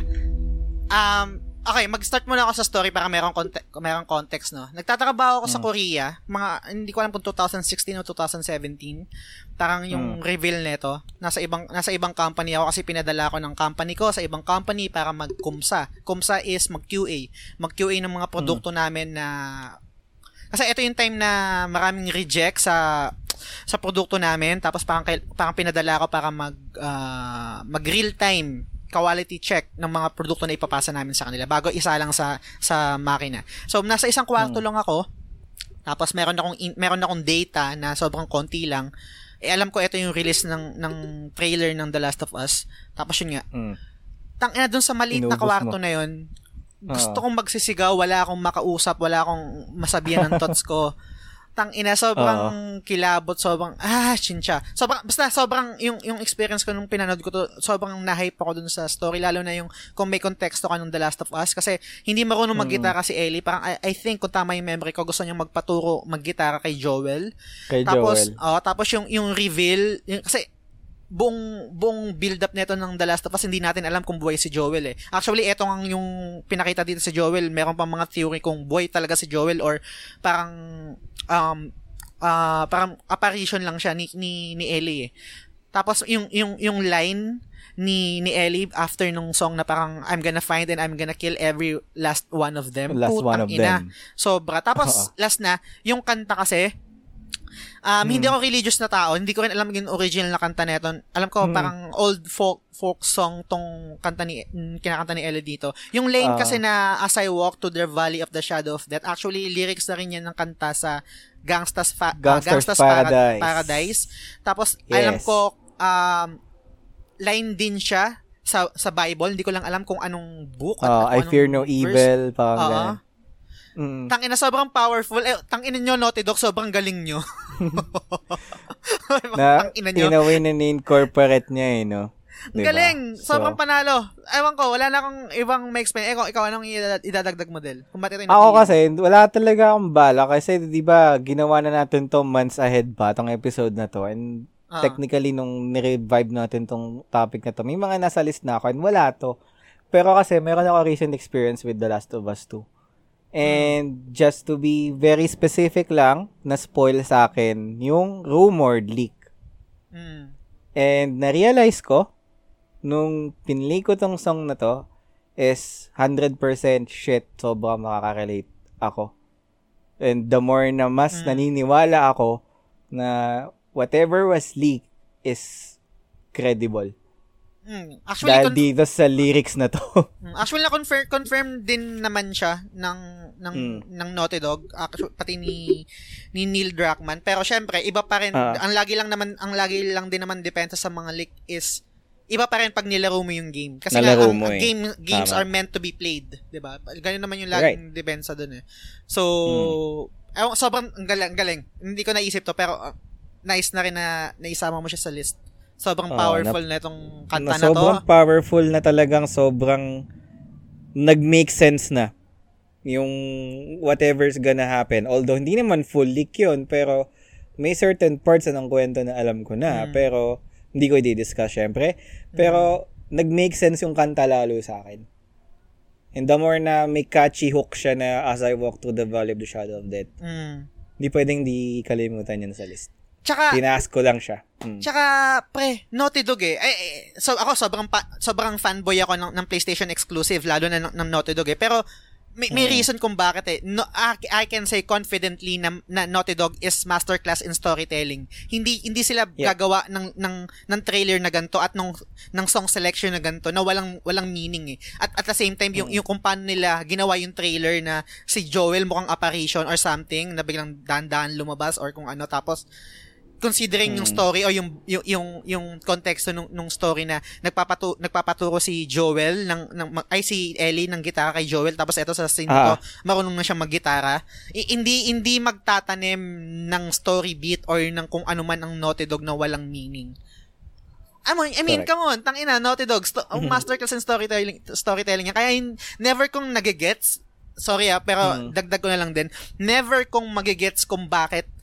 nung nirelease yung trailer noon, hindi ko alam kung ano yung stand mo dito dila. Pero sige, okay lang Mm. din naman ako magdi-disagree ka. Hindi ko magigets kung bakit ang daming backlash sa Naughty Dog na gay si Ellie, na merong kissing scene si Ellie, or kung bakit Mm. ngayon full full-pledged gay na si Ellie. I mean, magbabago ba yung story ng, ng, ng, ng The Last of Us kung gay si Ellie? At considering na gay naman din talaga siya ever since, nalaro nyo ba talaga yung Mm. original na game?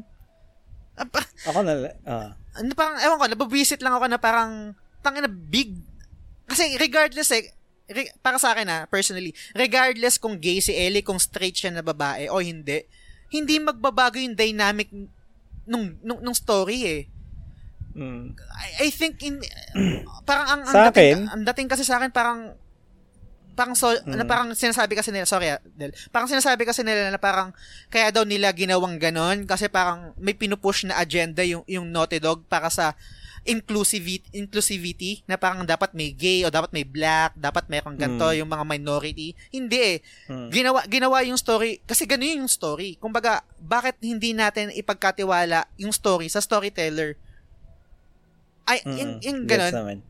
Yun, Mm. yun lang. Parang nababisit ako pag naalala ko. yun. Kasi before kasi nakikipagtalo ako sa Twitter dun sa mga nung Mm. release nung ano eh, nung release nung ah, nung trailer na Yung tangina trailer na... Oh, parang Mm. ah, bakit nyo ginawang gay si Ellie? Bakit ganyan? Ganyan bla bla.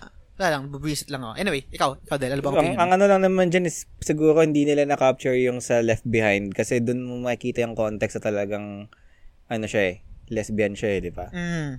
Sa Left Behind. Pero- so, Eh, pero ewan ko ah, ewan, ewan ko ah, kung, kung makakausap ko ulit si Ampi, di ko pa nalalaro Aha. yung Left Behind. Alam, kasi nung natapos ko yung The Last of Us, ang lagi, ah, Mm. actually, kahit ibang games eh, hindi ko sinasabi na magaling ako o parang magaling ako magbasa ng story, pero na-feel ko na eh, na-feel ko na na talaga na gay si Ellie eh.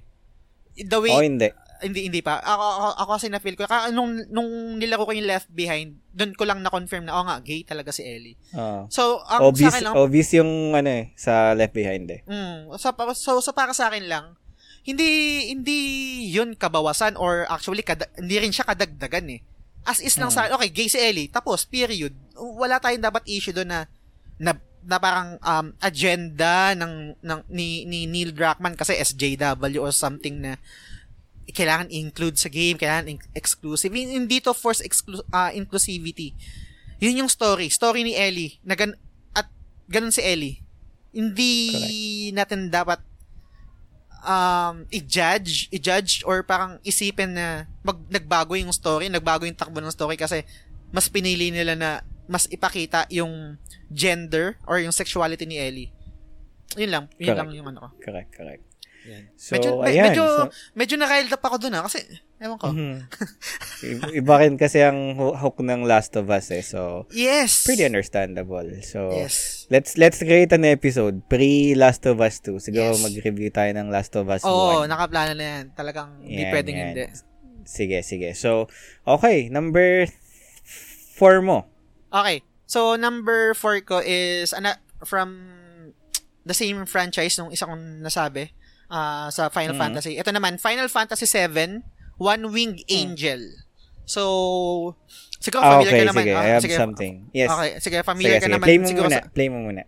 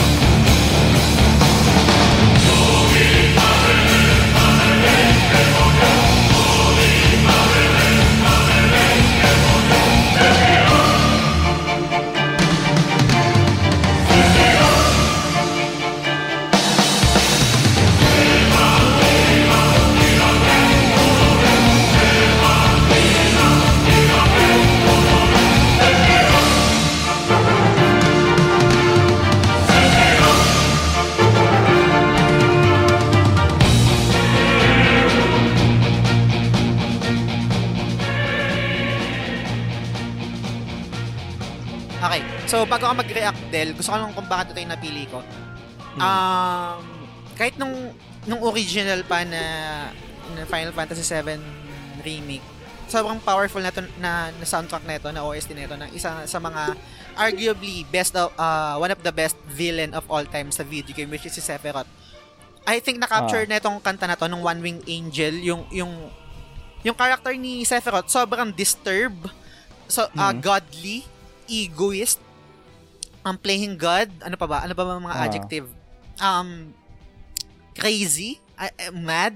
Kasi kung kung Mm. papakinggan mo tong One Wing Angel at the same time kung may idea ka kung paano to kinumpos ni Nobuo Uematsu, talagang Ah. ine-explain kung paano kung bakit ganun eh. Kasi inex ah nung kinumpos to ni Nobuo Uematsu, hindi yung tradi- traditional na composition na okay, magko-compose ako Hmm. ah, ito yung ito yung part na to tapos part na to dire-diretso hindi. Ang ang pagkakampos ni Nobuo Uematsu dito is part by part. Okay, sa time na to, Mm. ex- ah, compose ko yung den, den, den, den. Tapos sa, sa, sa send part, den, den, den, den. Tapos nung, Mm. nung, nung inaareglo na to ni Nobuo Uematsu, base dun sa in- interview sa kanya, parang puzzle type, yung, yung pagkakampose niya, lahat ng mga kinompose niya ng mga parts, inarrange niya in a way para ma-describe kung ano yung character ni Sephiroth na it's, which is parang playing God tapos um um disturbed, confu- confused, mad, crazy. Kasi Ah. kung papakinggan mo yung yung yung kanta which is pinakinggan nga natin kanina, iba-iba yung areglo, iba-iba yung beat, iba-iba yung melody. Meron niyan sa huling part yung parang ah parang mabilis na parang violin or something na parang ah iba eh, sobrang iba eh. Meron mabili, meron mabigat na bagsak niya katulad yung sa intro yung biglang dun dun dun dun tapos biglang mabilis ng din din din din din hanggang basta Mm. Ay, siya. So, sobrang, sobrang powerful, sobrang perfect para sa isang villain. So, yun, yun, yun sa akin. Ikaw, Del, ano bang tingin mo sa, sa OST na to? Okay. Um, ako, ayoko mag-start ng war, ah. Pero, Hmm. I'll be straightforward. Ito yung isa sa mga songs na hindi ko talaga gusto of all FF franchise. Bakit? K- kasi talagang, ako ah, maganda yung song. Like, Mm. talagang, I agree na nakaka-capture niya yung character ko sino si Sephiroth. Mm. Pero dalawang thing dito, isa is pagiging bias ko na I think meron pang mas stronger na character or para sa akin lang ah, preference. Mm, Mas nalalakasan ako sa pagiging masama ni Arden ng 15 kesa kay Sephiroth. Si Sephiroth kasi hindi mo mabasa eh. Kaya parang Ah, sige, sige, ikaw muna, sorry. Oo, hindi mo mabasa sa Sephiroth eh. Na parang deep inside nakita mo may may side siya na mabuti. Si Arden, parang talaga sobrang medyo unreadable siya. Although pag nalaro mo yung DLC ng, ng episode Arden, makita mo na mabuti talaga siya dati. So, parang sa akin mas mas mas, mas nag-connect yung pagiging bad image ni Arden tsaka siguro ni Kuja ng FF9. Mm. Si Sephiroth is medyo nasa so-so lang but he's a pretty strong character. Mas na-appreciate ko siya lalo sa remake. Pero yung if we're, if we're talking about the OG, Mm. no. Hindi Okay. talaga siya kumonek sa akin. Yung yung sa yung sa akin naman, kung bakit I think yung yung, yung binigay mo na point, yun naman sa akin Mm. yung strong, yun naman sa akin yung strong point. Parang Mm. ang pinaka pwede ko siyang ma-compare sa para mas madaling ma-explain is yung mga villain sa Naruto. Parang kunwari, sabihin natin si Sasuke, Ah. sabihin natin villain hero siya eh, or si Itachi villain hero siya eh. all throughout the, all throughout the, the series pwede mong sabihin ay tangina masamang tao to si Sasuke or masamang tao to si Itachi. Pero behind that, meron kasing story, merong underlying story kung bakit sila naging villain. Meron silang humanity na hindi na-explain before. So, pag nalaman Ah. mo yung, yung pag nalaman mo yung backstory behind that, um Mm. mas uh, personally mas mas na-appreciate ko yung character niya. And, and I think yun yung genius doon ng pagkakasulat ng ng character ni ni Sephiroth. Parang same to na argument sa Twitter na nababasa ko na kung sino man yung mas the best na villain which is Sephiroth versus si Kef si Kefka. Si Kefka naman yung sa Final Fantasy 6 which is hindi ko naman nalaro. Pero ang ang argument kasi nila doon si Kefka is pure villain. As in villain lang talaga. Na wala kang wala wala talaga oh na, na masama, perfect villain na parang okay, walang walang Walang walang, backstory. backstory. Which is coming Hmm. which is isang point ko rin kung napanood nyo kung bakit ko gustong gusto yung bagong Joker ngayon, yung kay Phi- uh, Joaquin Phoenix. Kasi, Phoenix, all- ah. kasi bal- bilang nung, ba- ganung bata pa lang ako, wala naman akong pakialam kay Joker. Alam ko lang masama siya, villain siya eh. Wala akong pakialam sa Mm. humanity niya. Wala wala akong pakialam kung anong pinagdaanan niya kung bakit siya naging villain, kung anong anong story behind that. Alam ko lang masama siya. Pero nung pinanood ko yung Mm. yung yung bago ngayon yung Joker ni ni Joaquin Phoenix, masakit mang sabihin pero in- alam ko mali man sabihin hindi sa gina- hindi ko gina-justify yung actions niya. Pero mas naintindihan ko siya eh, na parang nung nung nung nung pinakita yung humanity niya kung bago bago siya naging bago siya naging Joker, bago siya nag-snap bilang Mm. villain. Tang ina naiyak naiyak ako eh, na parang part part ako nung society kung bakit naging ganun kasama si Joker. Na part ako nung mga part ako nung mga tao na hindi umintindi dun sa mga tao na may pinagdadaanan, may me- mentally Kagaya ni Joker. me- uh, mentally challenged or merong pinagdadaanan tungkol sa, sa, sa depression or something sa ma- Ah. pagiging minority or something. Kasi ako normal Hmm. ako eh. Nor- normal ako na tao. Kumbaga, ang hirap ilagay ng sitwasyon ko sa sitwasyon ng mga tao may pinagdadaanan. Kasi nga, ano pakialam ko, hindi ko, hindi ko alam eh. Pero parang Tama. ganun, ganun, parang ganun yung dating sa akin ni Sephiroth. Pero gets ko kung, kung, kung bakit hindi mo siya, kung bakit hindi siya na, nag-work sa'yo. Pero sa akin nga personally, lalo na nung nung yun nga dun sa song mismo, parang sobrang saktong-sakto kasi nga disturb. Hindi siya yung normal na kumbaga parang isa, isa pang example siguro na parang ma ma, ma, ma-compare ko yung One Wing Angel, One Wing Angel is yung Bohemian Rhapsody. Yung Bohemian Rhapsody hindi siya normal kinompose at the same time hindi yung normal yung agre- areglo niya. eh. Yung areg kung familiar Yes. kayo sa Bohemian Halo-halo Rhapsody, yan. halo-halo ng genre tapos biglang merong pasok ng kanta which tapos May bago na- operatic section pa Oo, yun. tapos may rhythm, may iba't ibang melody, etc. Parang ganun yung One Wing Angel sa akin eh. Pag pinapakinggan Yes. ko, merong mabigat, tapos biglang babagal na biglang mabilis, tapos biglang pasok ng di na di na di parang Ah, may may opera. lyrics, tas may may- opera, ganyan, ganyan. So, yun. Ah. Yun yung reason ko. Last bakit- na lang, Okay. last na lang, yung isa, di ba sinabi ko kaya hindi ko, hindi masyadong tumatak sa akin to is because Mm. hindi ko nakikita na super strong si Sephiroth. Yung isa Mm. naman kasi is, papakinggan mo yung first few notes niya, feeling ko nanonood ako ng horror. Yung build-up niya eh. Oh, totoo, oh. Totoo, oh. di ba? Mm. Parang, ano ba to? Ba't horror ba itong pinapanood Mm. ko? Eh, RPG naman to, iba naman to. Pa, kaya, Mm. parang, okay. But, it's definitely a good song, but, Mm. mm, siguro, not, wala sa top 10 ko. Mm. Gets, gets. Okay. Alright, so sige, eto na yung top 3 natin. So, um, ito mahirap talaga kasi sa akin pantay-pantay ito eh. Pero kung ano lang una kong maisip, yun na lang una kong isasabihin. So, eto nabanggit ko to in our past episode. Siguro yung episode natin last year, like yung nag-countdown tayo. Pero, etong number 3 ko is from Near Automata. Okay.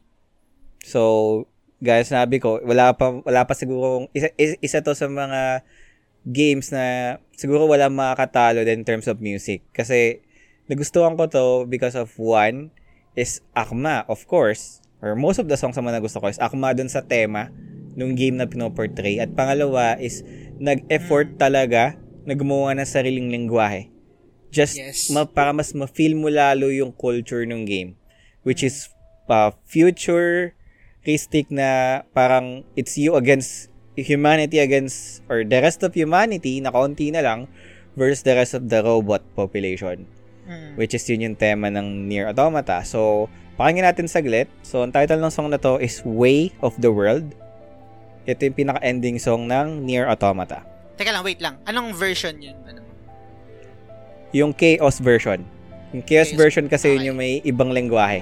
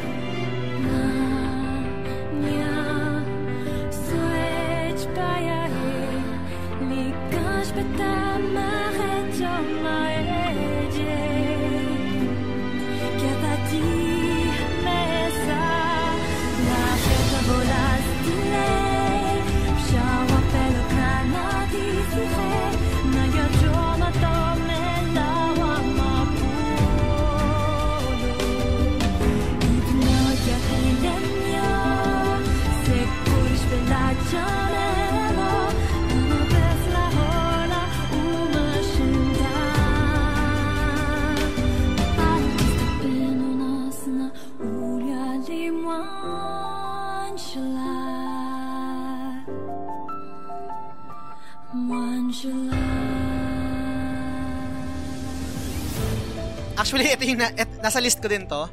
Ito yung, siguro, siguro ito yung top 3, dito na tayo magkakatalo, Del. Ito na yung mga Mm. list na talagang magkakaroon tayo ng pare. Pero I think, tingnan natin kung ano yung mga, ano na yun. Pero itong, tawag dito, Near Automata, uh, Weight of the World, number 2 ko to, siguro Mm. parang, mas maganda rin na i-discuss na rin to sabay na tayo para, kasi ulitin Okay. ko pa mamaya.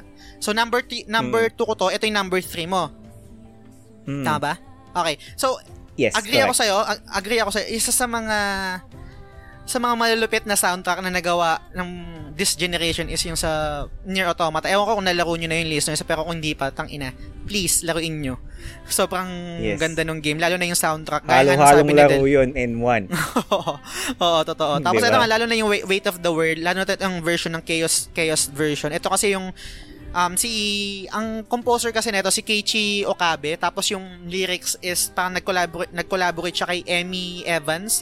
Si Emmy Evans din yung nag-create Yes. ng nung um, dialect or nung language na hindi Chaos. siya nag-exist, which is yung chaos nga. Kung familiar kayo sa sa Game of Thrones, sabihin natin yung yung yung la- lingwahe na ginawa sa mga Dothraki.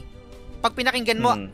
Pag pinakinggan mo yung language ng Dothraki, feeling mo talagang perf- perfect na perfect para sa sa clan nila, 'di ba? Na para sa para dun sa sa lahi ng mga Dothraki, 'di ba? Na parang Ah, para dun talaga. Ito rin yung chaos na parang yung lingwahe, which is parang inexplain or parang inexplain ni Emmy Evans na ginawa niya, ang iniisip niya parang combination ng iba't ibang lingwahe at paano yun mag evolve sa isang mundo na post-apocalyptic na ang nag exist na lang is mga robot. So, Tama. sobrang ganda nung, nung weight of the word, tsaka sobrang ito yung ito yung ano eh. Siguro ewan ko mag-agree ka dali kasi alam hindi ko alam kung fan ka ng ibang ano, eh. pero siguro fan ka rin. mm. Eto, fan kasi ako ng ng K-pop, fan ako ng mga ng J-pop. Lalo na yung dalawang 'yan, Mm. ibang lingwahe hindi eh. Ito Mm. yung ito yung parang masasabi ko na sobrang powerful ng music kasi nagtatranscend siya kahit hindi mo naiintindihan yung lyrics. Naintindihan. Mm. Gets. Katulad ng katulad ng sa K-pop, sabihin natin kahit sabihin na pa tayo or ng ibang tao na tang ina K-pop or sabihin natin lalo na pag sa Mm. mga sa mga ibang kasi medyo questionable naman din talaga I agree yung Mm. yung gender or yung sexuality pero hindi na rin, rin naman yung issue Sexuality sa, talaga. Oh, hindi naman sa akin issue yun pero ako personally Ah. ah mas incline ako ngayon sa sa K-pop nakikinig ako ng Blackpink at ngayon medyo mas nagiging um, familiar ako at mas nagugustuhan ko na rin yung Twice Twice. um, Oo nga, nasa post mo lagi. Oo. I, I, I think kung i kung magja-judge kayo ng tao na dahil yun yung music na pinapakinggan niya at hindi niyo maintindihan. ag- understandable na hindi niyo naiintindihan kasi siguro meron kayong siguro sarado yung isip niyo or hindi kayo open-minded sa ibang music or ibang genre. At explain idagdag ko na lang din before be- before nung college ako na natutunog nakikinig ako ng Slapshot. Tapos ang ang ang Slapshot is rap metal, tama ba? Ganun yung genre nila. Tapos new meron na- metal. Ah, ta- ano? New metal? Ah, new me- NU, new and metal. And new metal. Tapos, Ah. um, meron ako mga kaklase or mga schoolmates siguro na talagang rock and rollan sila alam nila parang tambay sila sa sa forums ng pulp tapos parang nakikinig sa mga kung Mm. ano-anong basta banda talaga ganyan ganyan tapos dinidiscriminate nila ako natanda-tanda Yes. ko yung tinawag nila sa akin na bolox ka naman eh nakikinig ka ng slapshock ganun na ganun So, hindi ko Ah. maintindihan kung bakit ako bolok sa, sa pakikinig ko ng Slapshock. Pero, later on, na-realize ko kasi, dahil daw may rap, dahil may rap yung, yung music nung, nung Slapshock, kasi ini-incorporate yung rap sa rock, na which is dapat hindi daw. Pag rock, rock lang, walang, dapat walang Mm. rap dyan.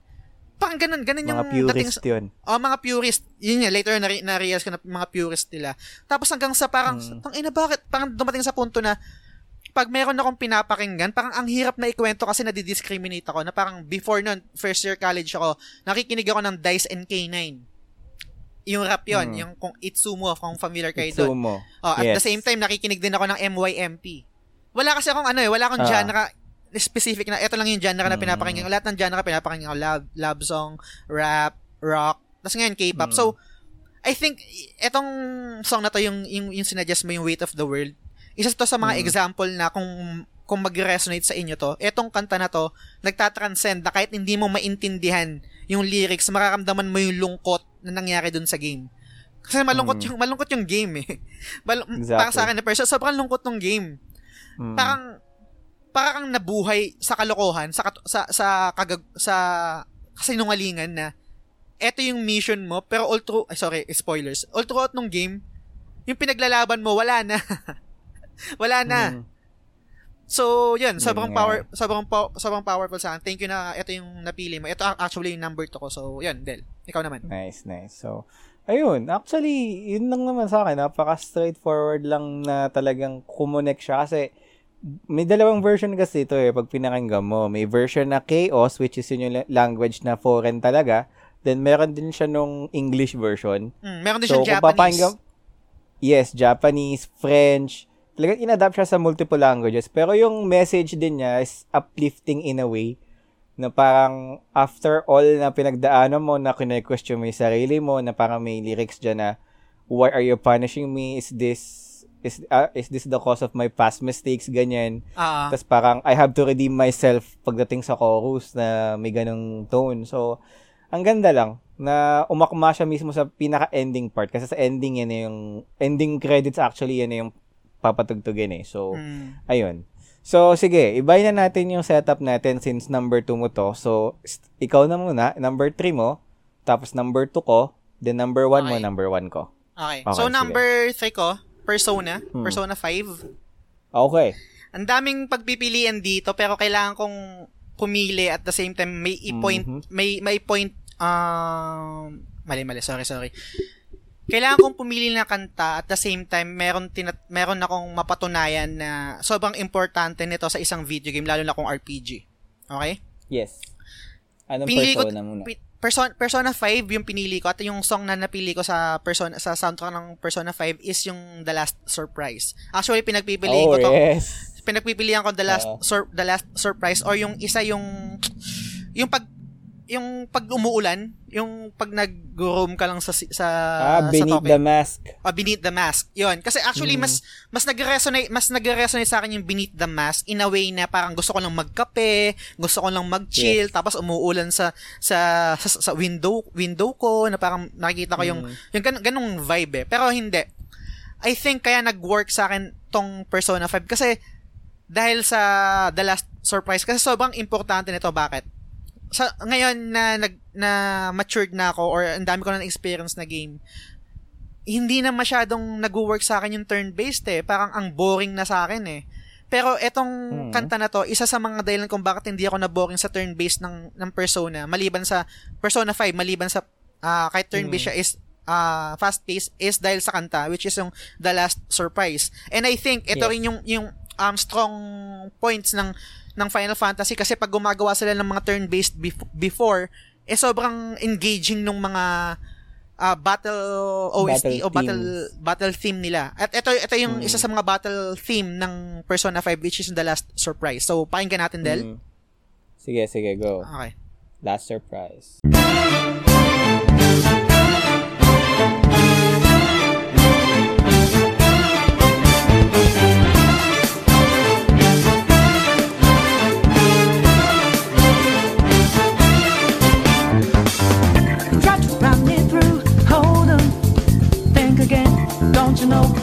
You're? But you sure we got the clue. How bad this we go? Don't you know? No more art. And as you look to the horizon, not a cloud, but then cold. Seems like it crept up out of nowhere, all around you not what.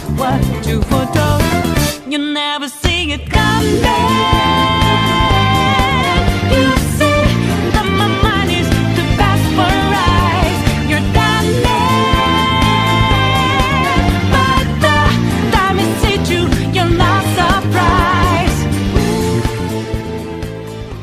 Ito, ito yung sa akin eh. Actually, nasa list ko yan. Pero pinalit ko yan dito sa something na... Actually, number one ko yan, draft 1. Pero Okay. may nalaro kasi akong game ngayon na yun na lang ginawa ko number 1 at alam ko na hindi ito mawawala sa list mo kaya ako to inalis. So, um, eto, una reaction ko dito is parang cringy. Una, Okay. like first time kong nilaro ah, kasi out of all battle themes na RPGs na laro ko na may battle theme is majority is either rock or yung popish may meron popish yung sa Persona 4 tapos medyo orchestraic 'di ba sa majority ng RPG games. Ito jazz. Ah, jazz, So, soul, medyo- soul. soul. Jazz tapos parang what the heck am I playing? Parang ganyan. Hmm. then parang medyo cringy na ganito talaga yung battle music nito parang gusto ko i-mute. Hmm. then next day nung after one day ko siya nalaro eh, nag-YouTube ako nag, na, parang nanood ako na review na spoiler free then lahat sila tuwang-tuwa dito. Then pinakinggan ko siya ng para, nung sabi na ang ganda pala nung song na yon pinakinggan ko siya ulit like nag nag nag-grind ako sa yung first first castle yung kay Kamoshida Ah, nag-grind ako dun sa castle na yun na kahit na namamatay na yung mabilis mo na mapatay ang kalaban push ka pa rin. So tumatak sa akin yung you'll never see it coming mm. na part. Yung una hindi. Yung mga first few parts pero pag andun ko na sa chorus na you'll never see it coming. Shit. Talagang Napapakanta ka hype eh. na hype ka. Oo oo. hype na hype ka feeling mo talaga magnanakaw ka eh. Or you're in a, an environment with ano eh with someone looking behind your back eh parang ganun yung feel eh so Tsaka, tsaka para siyang, sobra para siyang, para siyang para sa akin, kasi makinginom ako, para siyang soju para sa akin, pre.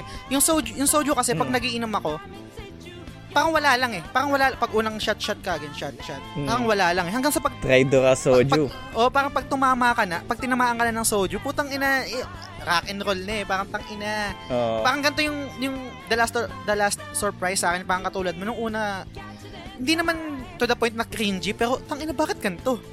Kakaiba to. Hmm. Hanggang sa nag, parang na siyang naging virus na naging earworm na at the same time. nung earworm na. correct Tang ina, hindi na siya Hmm. maalis sa isip ko. Tapos parang, gusto ko, gustong gusto ko na siya pinapakinggan kahit, ayun nga, pagkaka-grind mo na parang dapat tatama rin kasi grindy, nakakatamad naman talaga eh. Pero hindi eh, hindi, Mm. never ako na, na boring na dahil sa, sa kanta dahil pag siya yung tumutugtog ga- bawat, ano eh, bawat um, encounter ko. So, yun. Yun yung number... Yun. Last three ko. surprise, Persona 5. So, okay. So, eto, last number 2 ko, number 1 mo, number 1 ko. Okay? Okay. So, number 2 ko, ito yung sinasabi ko sa'yo kanina na pwedeng mag-compete kay Uematsu when it comes to composing. okay, um, tingnan natin. It's also from the Final Fantasy franchise, si Yoko Shimomura ang Okay. iharap ko sa'yo. So, for from FF15 to, and ito yung, para maging familiar ka lang, kasi honestly, ang ganda ng buong OST ng FF15, walang tapon dun. Mm. Um, yung, ang ina number 2 ko is yung boss theme song. Yung Omnis Lacrima. Mm, hindi ako familiar diyan. Kala ko Noctis Yes. Apocalyptus yung ano mo, eh. pero tingnan natin. Yun Anong yung title? medyo ano eh, medyo mga mga gig- gigantic boss eh. Pero Hmm. ito is yung Omnis Lacrima. O M N I S L A C. Ayan, Lacrima. Sige, pakinggan ko. So play mo. nung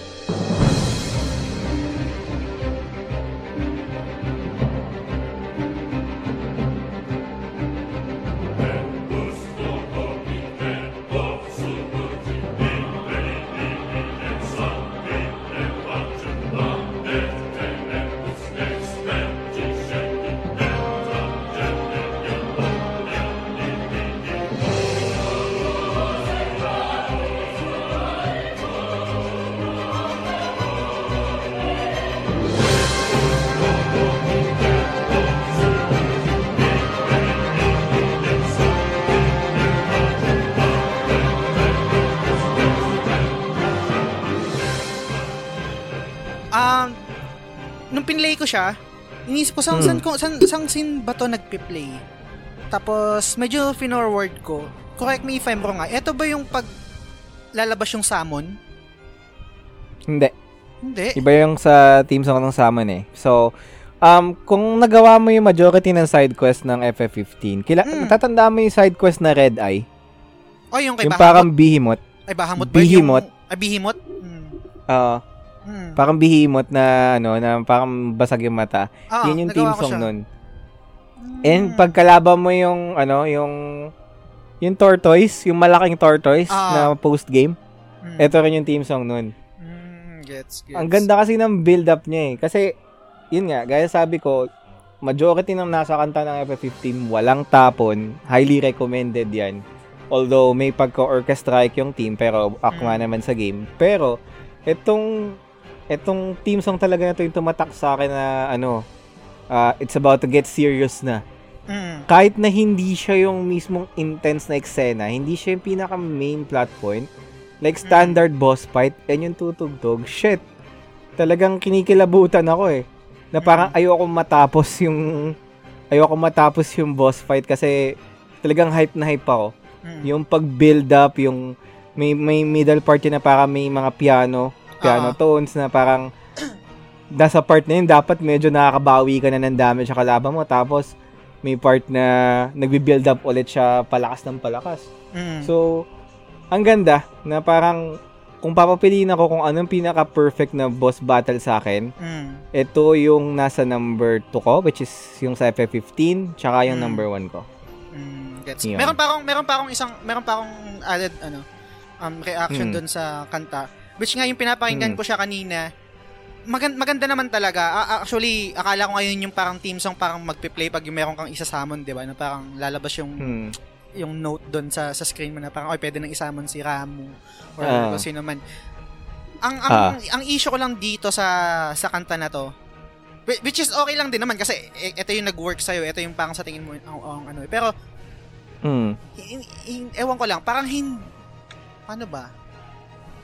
Kasi pag, pag nag, na- iniisip ko kung paano yung, yung right words eh. Kasi pag, parang pag, ang, pag, nagsa- pag ibibitaw ko yung salita ko, parang, ang dating eh, hindi, hindi siya maganda, which is mali. Kasi maganda talaga yung kanta. Ka- Kakapakinig lang, Okay. eh, talagang maganda naman talaga eh.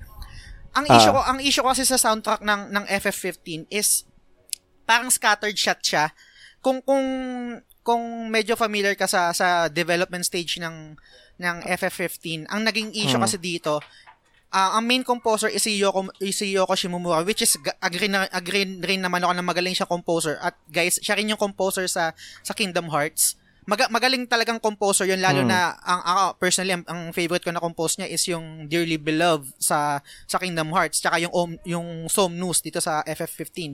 Ang Mm. issue kasi, ang issue kasi dito sa, sa F15, sa soundtrack na to, totoo, wala talagang tapon. Pero kung i-compile mo siya as one album, makikita mo na parang, hindi siya connected compared sa ibang games sa pag napakinggan mo, merong theme na fina-follow, which is ang naging, ang issue kasi Ah. doon, dito sa FF15 is iba-iba yung composer. Ang main composer is si Yoko Shimomura, tapos meron tatlong additional composer pa, which is, hindi ko na maalala yung ah yung mga pangalan nila. Na which na naging Ah. problema rin sa FF10. Sa FF10 maganda yung soundtrack nun nung FF10, pero kung papansinin mo, hindi siya parang parang kung kung famil, kung famil, kung matanda na kayo, parang pag gumawa ng album kasi ngayon ano lang eh, single single, release ng single, papanggan mo yung isang single na part part ng isang album. Noon kasi Album. pag noon kasi pag nag-release ng album ang isang banda, merong theme. Kahit pa May paano, tema, oo. may tema at konektado siya sa bawat kanta. Hindi pag nakinig ka ng isang kanta,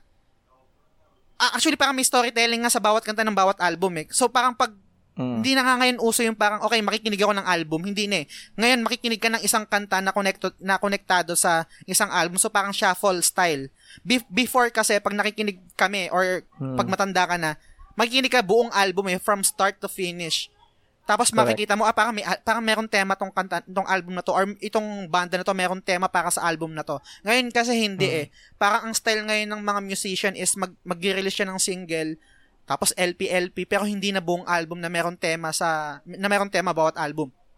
etong FF13, eh, etong FF15 tama si Del, sobrang walang tapon na kanta dito. Pero kung ipapakinggan mo siya na isang buong album diretso, may disconnect sa bawat kanta na parang etong etong feel nito parang hindi hindi kapareho ng feel nito ah. Parang ganun. Isang example nun yung ano, yung um ano to yung unang yung unang parang town, yung yung sasakay ka ng pa, Oh. yung, ano yun? Yung Ang sa kasi- Hammerhead? hindi, hindi, hindi Hammerhead. Um, yung meron parang may reporter, yung unang mo meet yung reporter. Kain, Ah, yung Golden Key ba yun? ayun, Golden Key. Yun, yung soundtrack Oo. ng sobrang disconnect. In, in, parang labo. Para ka nasa, para nasa Mexico eh, no? Oh, parang hindi. Na, oh, anyway, anyway, pero yun nga tama naman si Del. Nag-agree ako na sobrang ganda. Bawat isa, bawat Mm. isang kanta. Pero kung iti-take mo siya as album, parang medyo may disconnect. Pero I think hindi naman yun yung Mm. issue natin dito kasi 'di ba, ang ang topic naman natin is Mm. best soundtrack tapos pipili ng isang kanta to represent the whole game eh. So, yun, yun lang Ayan, naman yung ano number dun. number two. So, again, this is a three-hour special, so bear with us. So, Happy Mother's um, Day. kaya naman tumaba kasi may mga, ano to, may mga sound clips to, guys. So, Yes, yes. yes, hope, hope na nakikinig pa kayo sa amin. So, yan. So, number one mo, pre, sa'yo. Okay. So, number one ko is um, fa- galing pa rin sa Final Fantasy. Ah, Final Fantasy naman to is Final Fantasy 10. Gaya ng sabi ko kanina, yung collection ng Final Fantasy 10, kung papakinggan mo siya ng as album, ang daming disconnect na parang parang mali eh. Pero hindi ko siya hindi ko kasi hindi lang si Nobuo yung nag-compose nito. Same din sa sa nangyari sa FF15. Si Nobuo yung main Mm. composer tapos merong ibang composer sa sa buong Ah. list ng kanta sa FF10. Pero kahit anong gawin kong pag-isip, pagdebate sa sarili, natanggalin tong kanta na to, ay itong game na to sa list ko. Pero ito talaga yung game na hanggang ngayon nag-resonate sa akin eh. At lalo na itong kanta na to, nag-resonate at nag explain ng buong um, storya at buong journey ko Story dun sa game. FF10. Which is, ang Yes. title is To, to Zonarkand.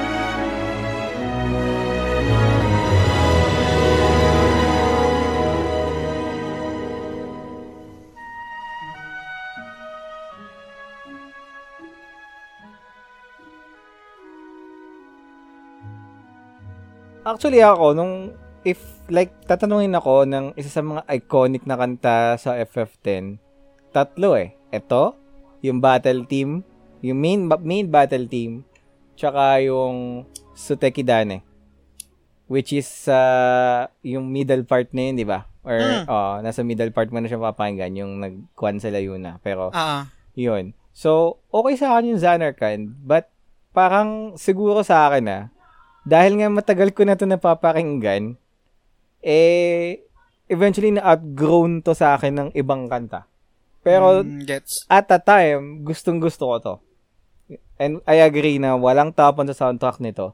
But it's just that, syempre, ilang beses mo nang tinapos, parang Mm. mga tatlo, apat na beses ko lang tinapos ang FF10. So parang in a way, mas nagiging familiar ka na sa song. Tapos eventually, nung nagkaroon na ng access sa internet, like YouTube, parang may, may way ka na na ulit-ulitin yung song. Mm. Kaya parang medyo na-outgrown ko na yung song.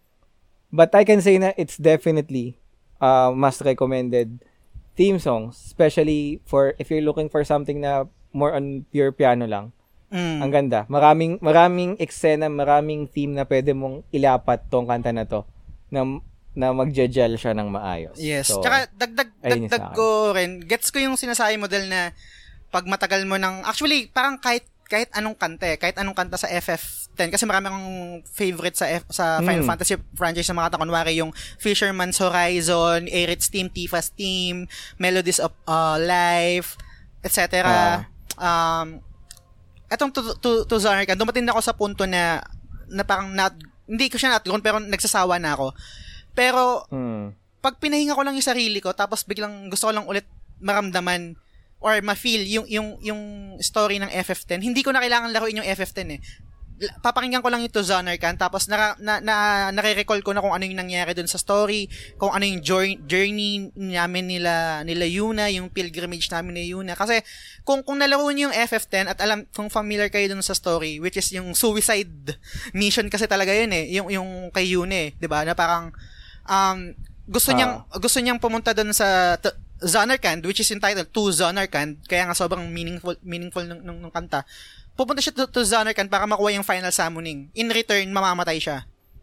Tapos mm, isa to sa mga tema ng ng actually ito sa mga common na theme ng Final Fantasy is to defy destiny. Kahit kung kung matagal na kayo naglalaro ng Final Fantasy, most likely alam niyo na yung yung yung theme na yun na laging let's defy destiny. Labanan natin kung ano yung nakatalaga para sa atin. Ganon din yung nangyari sa FF10. Ah, nilabanan nila yung Ah. destiny nila na yung, yung yung kultura o yung ritual na mamamatay yung summoner, hindi sila pumayag doon. Yung to, to- yung Hmm. to Zonarkand, um ma, mauna siyang una mo siyang maririnig doon sa opening pag hindi ka nag-press kagad doon sa title screen tapos makikita mo yung nandun sila sa labas sa outskirts ng Zonarkand na parang meron silang campfire tapos naglalakad si si Tidus na parang biglang hawak siya sa sa sa shoulder ni ni ni Yuna kasi yung Zonarkand yun yung Ah. end yun yung destination nila eh. Tapos kung papakinggan mo yung kung yun yan, yung napakinggan natin yung kanta kanina, malungkot Hmm. siya, malung, malung, malungkot yung kanta, pero meron siyang, di ko alam kung dahil alam ko na yung story, pero oh, dahil genius lang yung pagkakampos ni Nobuo Uematsu sa, sa to, to. Zanarkand, pero merong feel dun sa kanta na grim, malungkot, pero hopeful.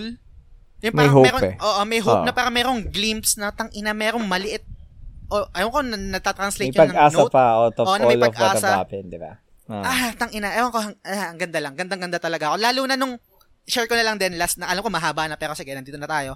Um, nung nasa Korea ako, naka, na, nag, nagkaroon ako ng chance na manood ng, ng, um, ang tawag dito, yung concert ng live ng Final Fantasy. So, Ah. um, ipa-play siya ng, or, ng orchestra live. Ang title nun is Distant Worlds. Tapos, Mhm. pina, pinatugtog yun, yung to Zonarkand. Boy, tang ina, naiyak ako. Hindi ko alam, naiyak talaga ako. So, ayaw, ako lang yata yung naiiyak doon. Nasa harap, nasa harap ako. Tapos pumikit ako, pinapakinggan ko lang ng live, tinutugtog nila yung to Zonarkand. Na, sa, sa- isa sa mga Mm. isa- favorite kasi na Final Fantasy is Final Fantasy 10 eh. Eh, ano, eh, Mm. everyone can argue kung, kung ano yung favorite nila, pero ito yung favorite ko. Lalo na yung story nila, yung storytelling, etc., yung characters, etc. So, Ah. nung pinakinggan ko ng live yun, yun yung to, to Zonarkand, putang ina, Brad Tagos. Tapos naalala mo yung, yung pagiging selfless ni Yuna, willing to sacrifice herself para i-save yung mundo.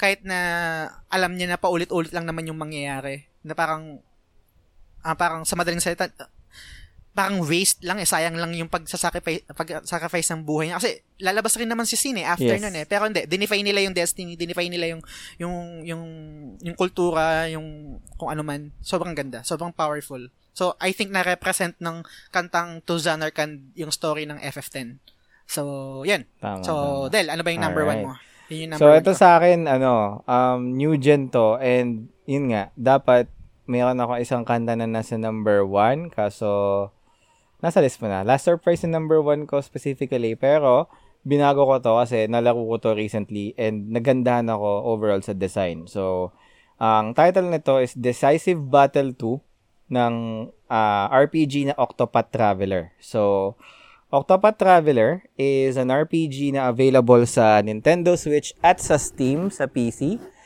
wherein para siyang isipin mo old school na RPG as in literal na turn-based 2D graphics na may konting 3D lang na parang feeling mo is naglalaro ka ng living diorama or yung pop-up Mm. picture book. Parang ganun yung aesthetic design niya eh. So, yan. Octopath Traveler. So, um, out of all songs, bakit ito napili ko is, gaya nga nasabi ko, is napakaganda ng design niya. So, uh, let me explain. So, etong song na to kasi is dinesign in a way na mag adapt or let's say sabihin natin na almost all songs may start at may end, di ba? mm. And napre-predict yan ng game eh. Like, napre-predict ng game na, or, or, sorry, most games, like RPGs, kapag, let's say, natapos na yun, natapos ka na sa isang battle, magkakat yung music. Magkakat siya ng music na mag stop lang. ah Di ba? Na walang transition. So, even most games may ganun. Pero dito sa game na to, is meron siyang tinatawag na parang smart transition. Like, explain ko ah. So, itong boss battle na to is may tatlong part. May isang part, tawagin natin yung first part ng song na build-up. Yung build-up na yun is magbe-base yun sa kung sino yung character na focus. Kasi sa Okay. Octopath, Ka- Octopath Traveler, may walong character eh. So, etong binigay ko sa example is from Olberic. So, si Olberic, medyo knighty siya na um, para siyang si Oron na good boy mm. straightforward knight, ganyan. Or si Steiner ng FF9. Yun yung character niya in-game.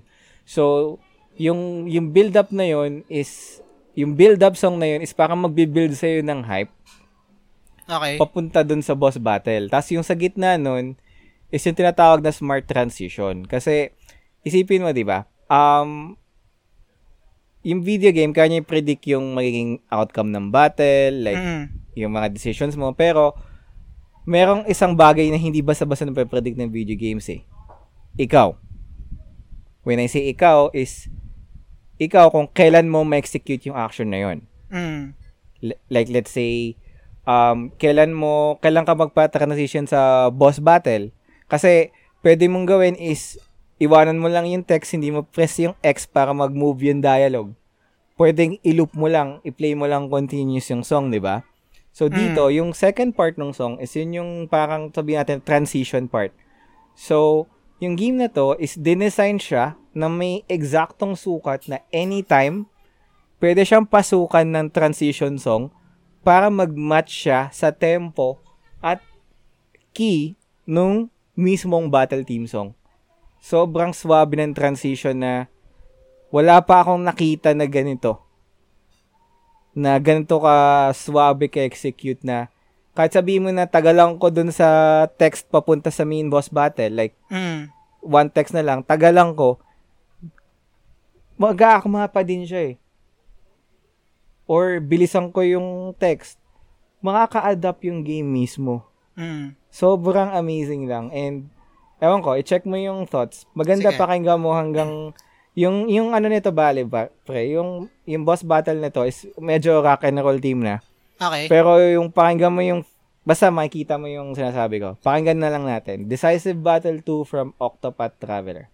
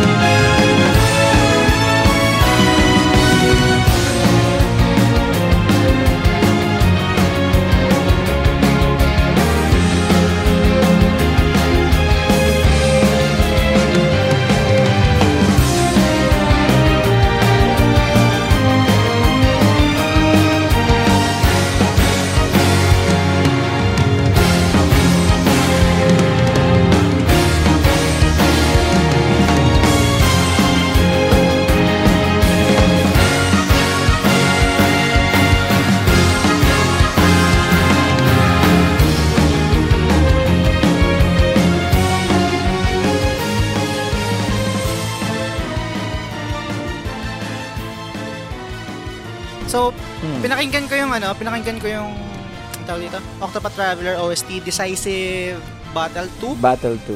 Mm. Ah. Nakita ko yung sinasabi mo na tas sinusubukan ko siyang i-pic, i-visualize kasi hindi ko pa nalaro yung Mm. Octopath Traveler. Mm. Sinusubukan ko i-visualize yung sinasabi mo ng mga transition. Mag- magan- Mm. maganda naman, maganda naman talaga. Ang ang pinaka-issue Ah. ko dito sa decisive battle as a Mm. as a whole hindi siya bang nag-resonate sa akin siguro kasi hindi ko pa nalalaro. Pero nakikita ko yung Ah. sinasabi mo na transition niya eh kasi parang niya may intro, tapos may body, Mm. tapos may build up, tapos may dulo. Hindi Ah. ko al- hindi ko alam kung mas magwo-work ba siya sa akin kung mismong nalaro ko yung game o hindi. Pero Mm. sa ngayon na Pwede, yun nga pinakinggan pwede. ko lang siya na kanta. Nakiki- nakita ko yung sinasabi mo na parang yun nga yung transition niya. Which is siguro kung nabanggit mo rin kanina na parang wala ka pang napakinggan na parang yung smart transition. Hindi siya Mm. ay, ang pinaka marirelate ko diyan na parang smart transition, hindi man mismo siguro sa boss battle kasi mayroong mga boss battle na ganyan eh sa sa lalo na sa mga JRPG Mm. yung biglang mag-iiba yung tugtog, mas mas magiging grand, mas ma, mas ma, Ah. ma- mas malaki. Pero hindi katulad ng sinasabi mo na transition kasi nga ang ang sa tingin ko ang programming naman nun sa mga boss battle kunwari pag konti na yung HP o half na yung HP mag-iiba yung tugtog. Mm. Best example dyan is yung si Ultimisia. Pag nakalaban mo sa Final Fantasy 7, ay Final Fantasy 8, ang unang kalaban mo is si Griever, 'di ba? Tapos pag katapos Yes. ni Griever, may iba siyang version naman, o tapos si Ultimisia naman. Nag-iiba rin kasi yung tugtog doon eh. So, isa yun example Mm. sa sa tra- sa nagta-transition na kanta. Isa rin example naman ng hindi boss battle is sa Spider-Man na iba yung pag na, na I think pwede rin i-consider na magaling yung sound design. Kasi pag nag-swing ka, nagsiswing ka sa sa mga buildings, iba yung tunog na yung parang ah, MCU-esque na tunog na parang grand superhero. Tapos biglang pag bumagsak ka tapos nakipaglaban ka iba rin yung tunog. Magta-transition siya ta-transition siya sa ibang tunog So, yun yung mga ibang example na pwede kong i-relate sa kung bakit mo napili ito na number one mo na, yun nga, sa smart transition. Ang, ang hindi ko, hindi lang talaga siya mag, nag-work sa akin nung pinapakinggan ko na parang hindi ko, ewan ko siguro, ewan ko, bias ba ako? Kasi, parang hindi, Hindi ko magets, kasi kasi hindi ko magets, ko eh, na- kasi hindi ko magets na Hmm. mag, nas, mas nagustuhan, mas, siguro magigets ko na mas nagustuhan mo to yung transition, pero hindi ko magets na, eto yung Hmm. number one versus dun sa Weight of the World. Parang ganun ba? Nag, Mm, okay. parang, gets Hindi, hindi, naintindihan ko yan. Kasi, um, yun nga eh, medyo ang hirap nga piliin eh. Like, after all, yung, tat, yung nasa top 3, yun talaga yung medyo mahirap pagpiliin. Mm. Pero, sa akin kasi nag-grow to eh. Yung tong kanta na to. Mm. Tsaka, take note ah, um, what you've heard is just one of eight versions of the same song. Mm. So, so, ako kasi, kaya mas, mas tumatak to sa akin is, nalaro ko siya. And, Posible. alam ko yung backstory ng each character and na-feel ko that each of the characters nag-fit yung song. So, Ah. parang nangyari dito is yung decisive battle, yung pinaka main boss battle, pare-parehas yan. Pero yung, yung build-up, tsaka yung transition is unique per character. Gets, Na, I guess, if you'll have the chance to play, Mm. either sa Switch or sa sa Steam is um I highly recommend kasi old school classic RPG but Ang- at the same time killer soundtrack din siya. ang, ang, ang siguro ang pinaka-question ko dito, ang pangit kasi pakinggan, no, parang kina-question ko yung opinion nyo, pero o- o- o, I think okay lang din naman Mm. yun. Nagustuhan mo ba tong, tong soundtrack na to dahil dun sa sound design or mismo dun sa kanta niya itself? Kasi kung yung sound design niya yung sinasabi mo na bawat character nagta-transition sa iba't ibang klaseng music, gets eh, gets eh. Ang, ang galing, ang magaling yun eh. Pero kung as is, yung pinaka-melody niya, yung, yung kanta niya Mm. mismo, parang, parang, ah standard JRPG soundtrack siya for me, nung pinakinggan ko eh. Hmm. Um gets gets. Um if we're if we are going to talk about overall soundtrack, like Ah. sa akin both. Gusto ko yung lahat ng arrangement niya tsaka yung mismong mismong tono, tunog. Mm. May, and, bas, gusto ko yung The Way How It React kasi mahilig ako sa rock. Mm, Kaya mas, mas nag-gel sa akin yung ganitong type ng battle music kasi sobrang hype na parang feel mo talaga na worth it na nandito na ako sa stage ng ng game na to na boss battle na na ganito ka ganito ka grand ganito ka fast Mm. na hindi siya super overwhelming like FF FF uh, 15 Ah, ah. na may saktong tempo, maganda yung tone na may mga may mga bagsakan na tinatawag. Mm. So ayun. Yun siguro. Pero Gets, yun nga, gets. um mas siguro ma-appreciate mo to once magka-chance ka laruin. So Sige. ayan, add mo na lang sa future backlogs. Octopath Traveler. Okay. Okay. ng backlog yan. Ay, ayan putang So, inahaba ng episode. ayan, natin. 3 hours and 12 minutes and counting sa timer ko. Okay. So, Alright, direct so na natin I- na ano, tang ina, off topic na tayo. mm. Mother's Day Sige, pa man sige, off topic. Unahin ko na, pre, ah. Okay. Mabilis lang yung akin. So, um, wala na masyadong paliwanag, pero kung naghanap kayo ng anime, guys, I highly suggest Demon Slayer sa Netflix or Kimetsu no Yaiba. Mm. Especially kung naghanap ka ng, ng anime na may same vibe as Bleach, Naruto, or One Piece, na yung may tipong hook na first two episodes, alam mo na mohook ka agad dito. Sa dami ng anime ngayon, ang hirap na mamili. Yes. So, if I'm going to recommend something na may ganong vibe is Kimetsu no Yaiba. Nice. So, napanood, napanood ko na rin, Slayer. napanood ko na rin yan, Dele, pero backlog kasama pa yun sa mga hindi ko natapos. Kasi, Mm. I think hanggang an- andun lang ako sa episode na na-meet na nila yung ano, yung Blondie, yung Blondie na, yung pag natutulog malakas, pag nakakatulog siya. Ah, Yung ah, yung lightning, Ah, yung lightning ang, ano yun. niya, ang breath style niya. So, ayan. Sobrang ganda niyan. And actually, nasa manga na ako ngayon eh. Hindi ka na nakatiis. Kasi natapos ko, hindi na ako nakatiis kasi sobrang may vibe to sa akin ng Bleach. Mm. Kaya, yung mga tipong may exam, di ba? Ganun yung mga Ah. Bleach eh. May exam, may may mga super hard boss na Ah. kalaban. So, ayun. Yun yung sa akin. So, sa'yo ba? Nice. So, yung sa akin naman, hindi ko alam kung familiar kayo dito. Hindi ko pa rin siya namamarathon. Actually, konti pa lang yung napapanood ko. Pero, sa mga, sa chap, ah, um, 25 chapters na yata yung nabasa ko. Hindi siya manga, Mm-hmm. pero parang siyang manga. Ang tawag sa kanya manhwa. Parang ah, manga siya ng, ng Korean ng manga to, Korean. di ba? Oh, manga. Mm. Parang manga siya ng Korean, manhwa. Manhwa yung term yata Mm, nila doon. Ang title is Solo Ah. Leveling, kung familiar ka.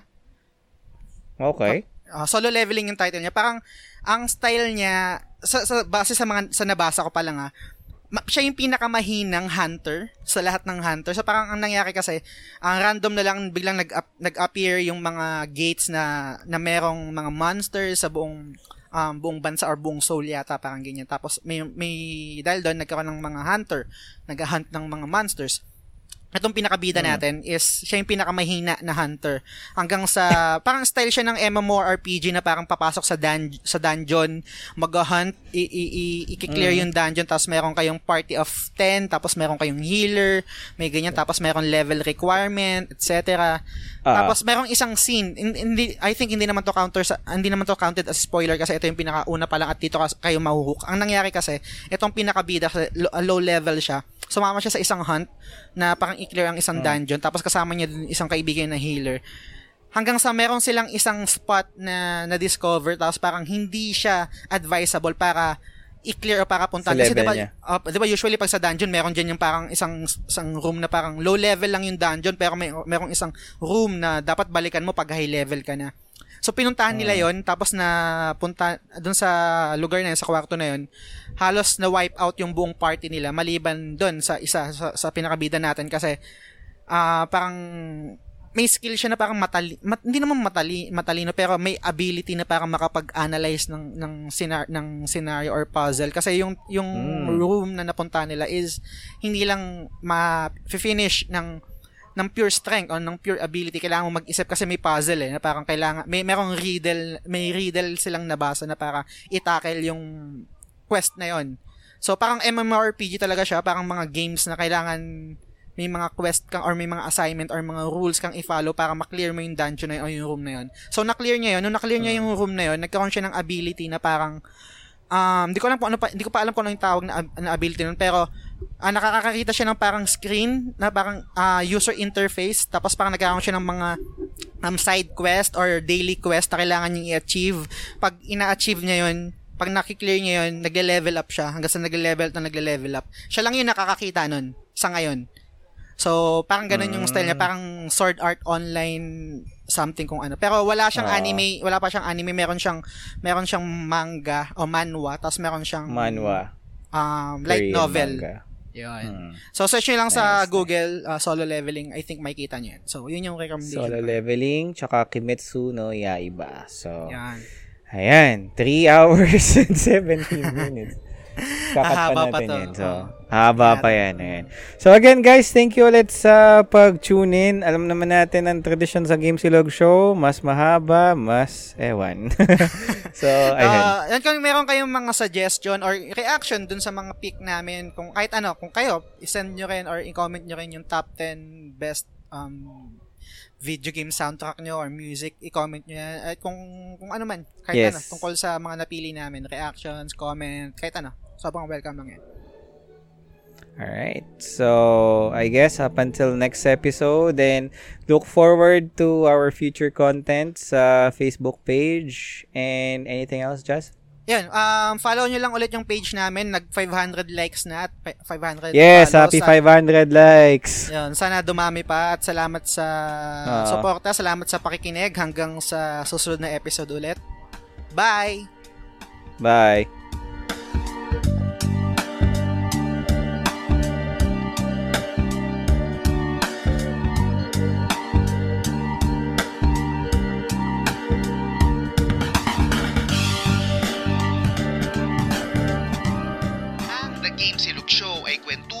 Podcast about video games. Available ito sa lahat ng platform tulad ng iTunes, Spotify at Google Podcast. Every Monday ang bawat episode. Well, depende sa schedule namin ni Del. Kung nagustuhan nyo ang episode na to, sana i-review nyo sa iTunes at sa Facebook. Kung hindi naman, okay lang. I-review nyo pa rin. Kung meron kayong opinion, suggestion, or trip nyo lang mag-share ng thoughts sa kahit anong bagay, punta ka lang sa at The Game Silog Show sa Facebook at sa Instagram. So yun, salamat sa pakikinig hanggang sa susunod na episode ulit.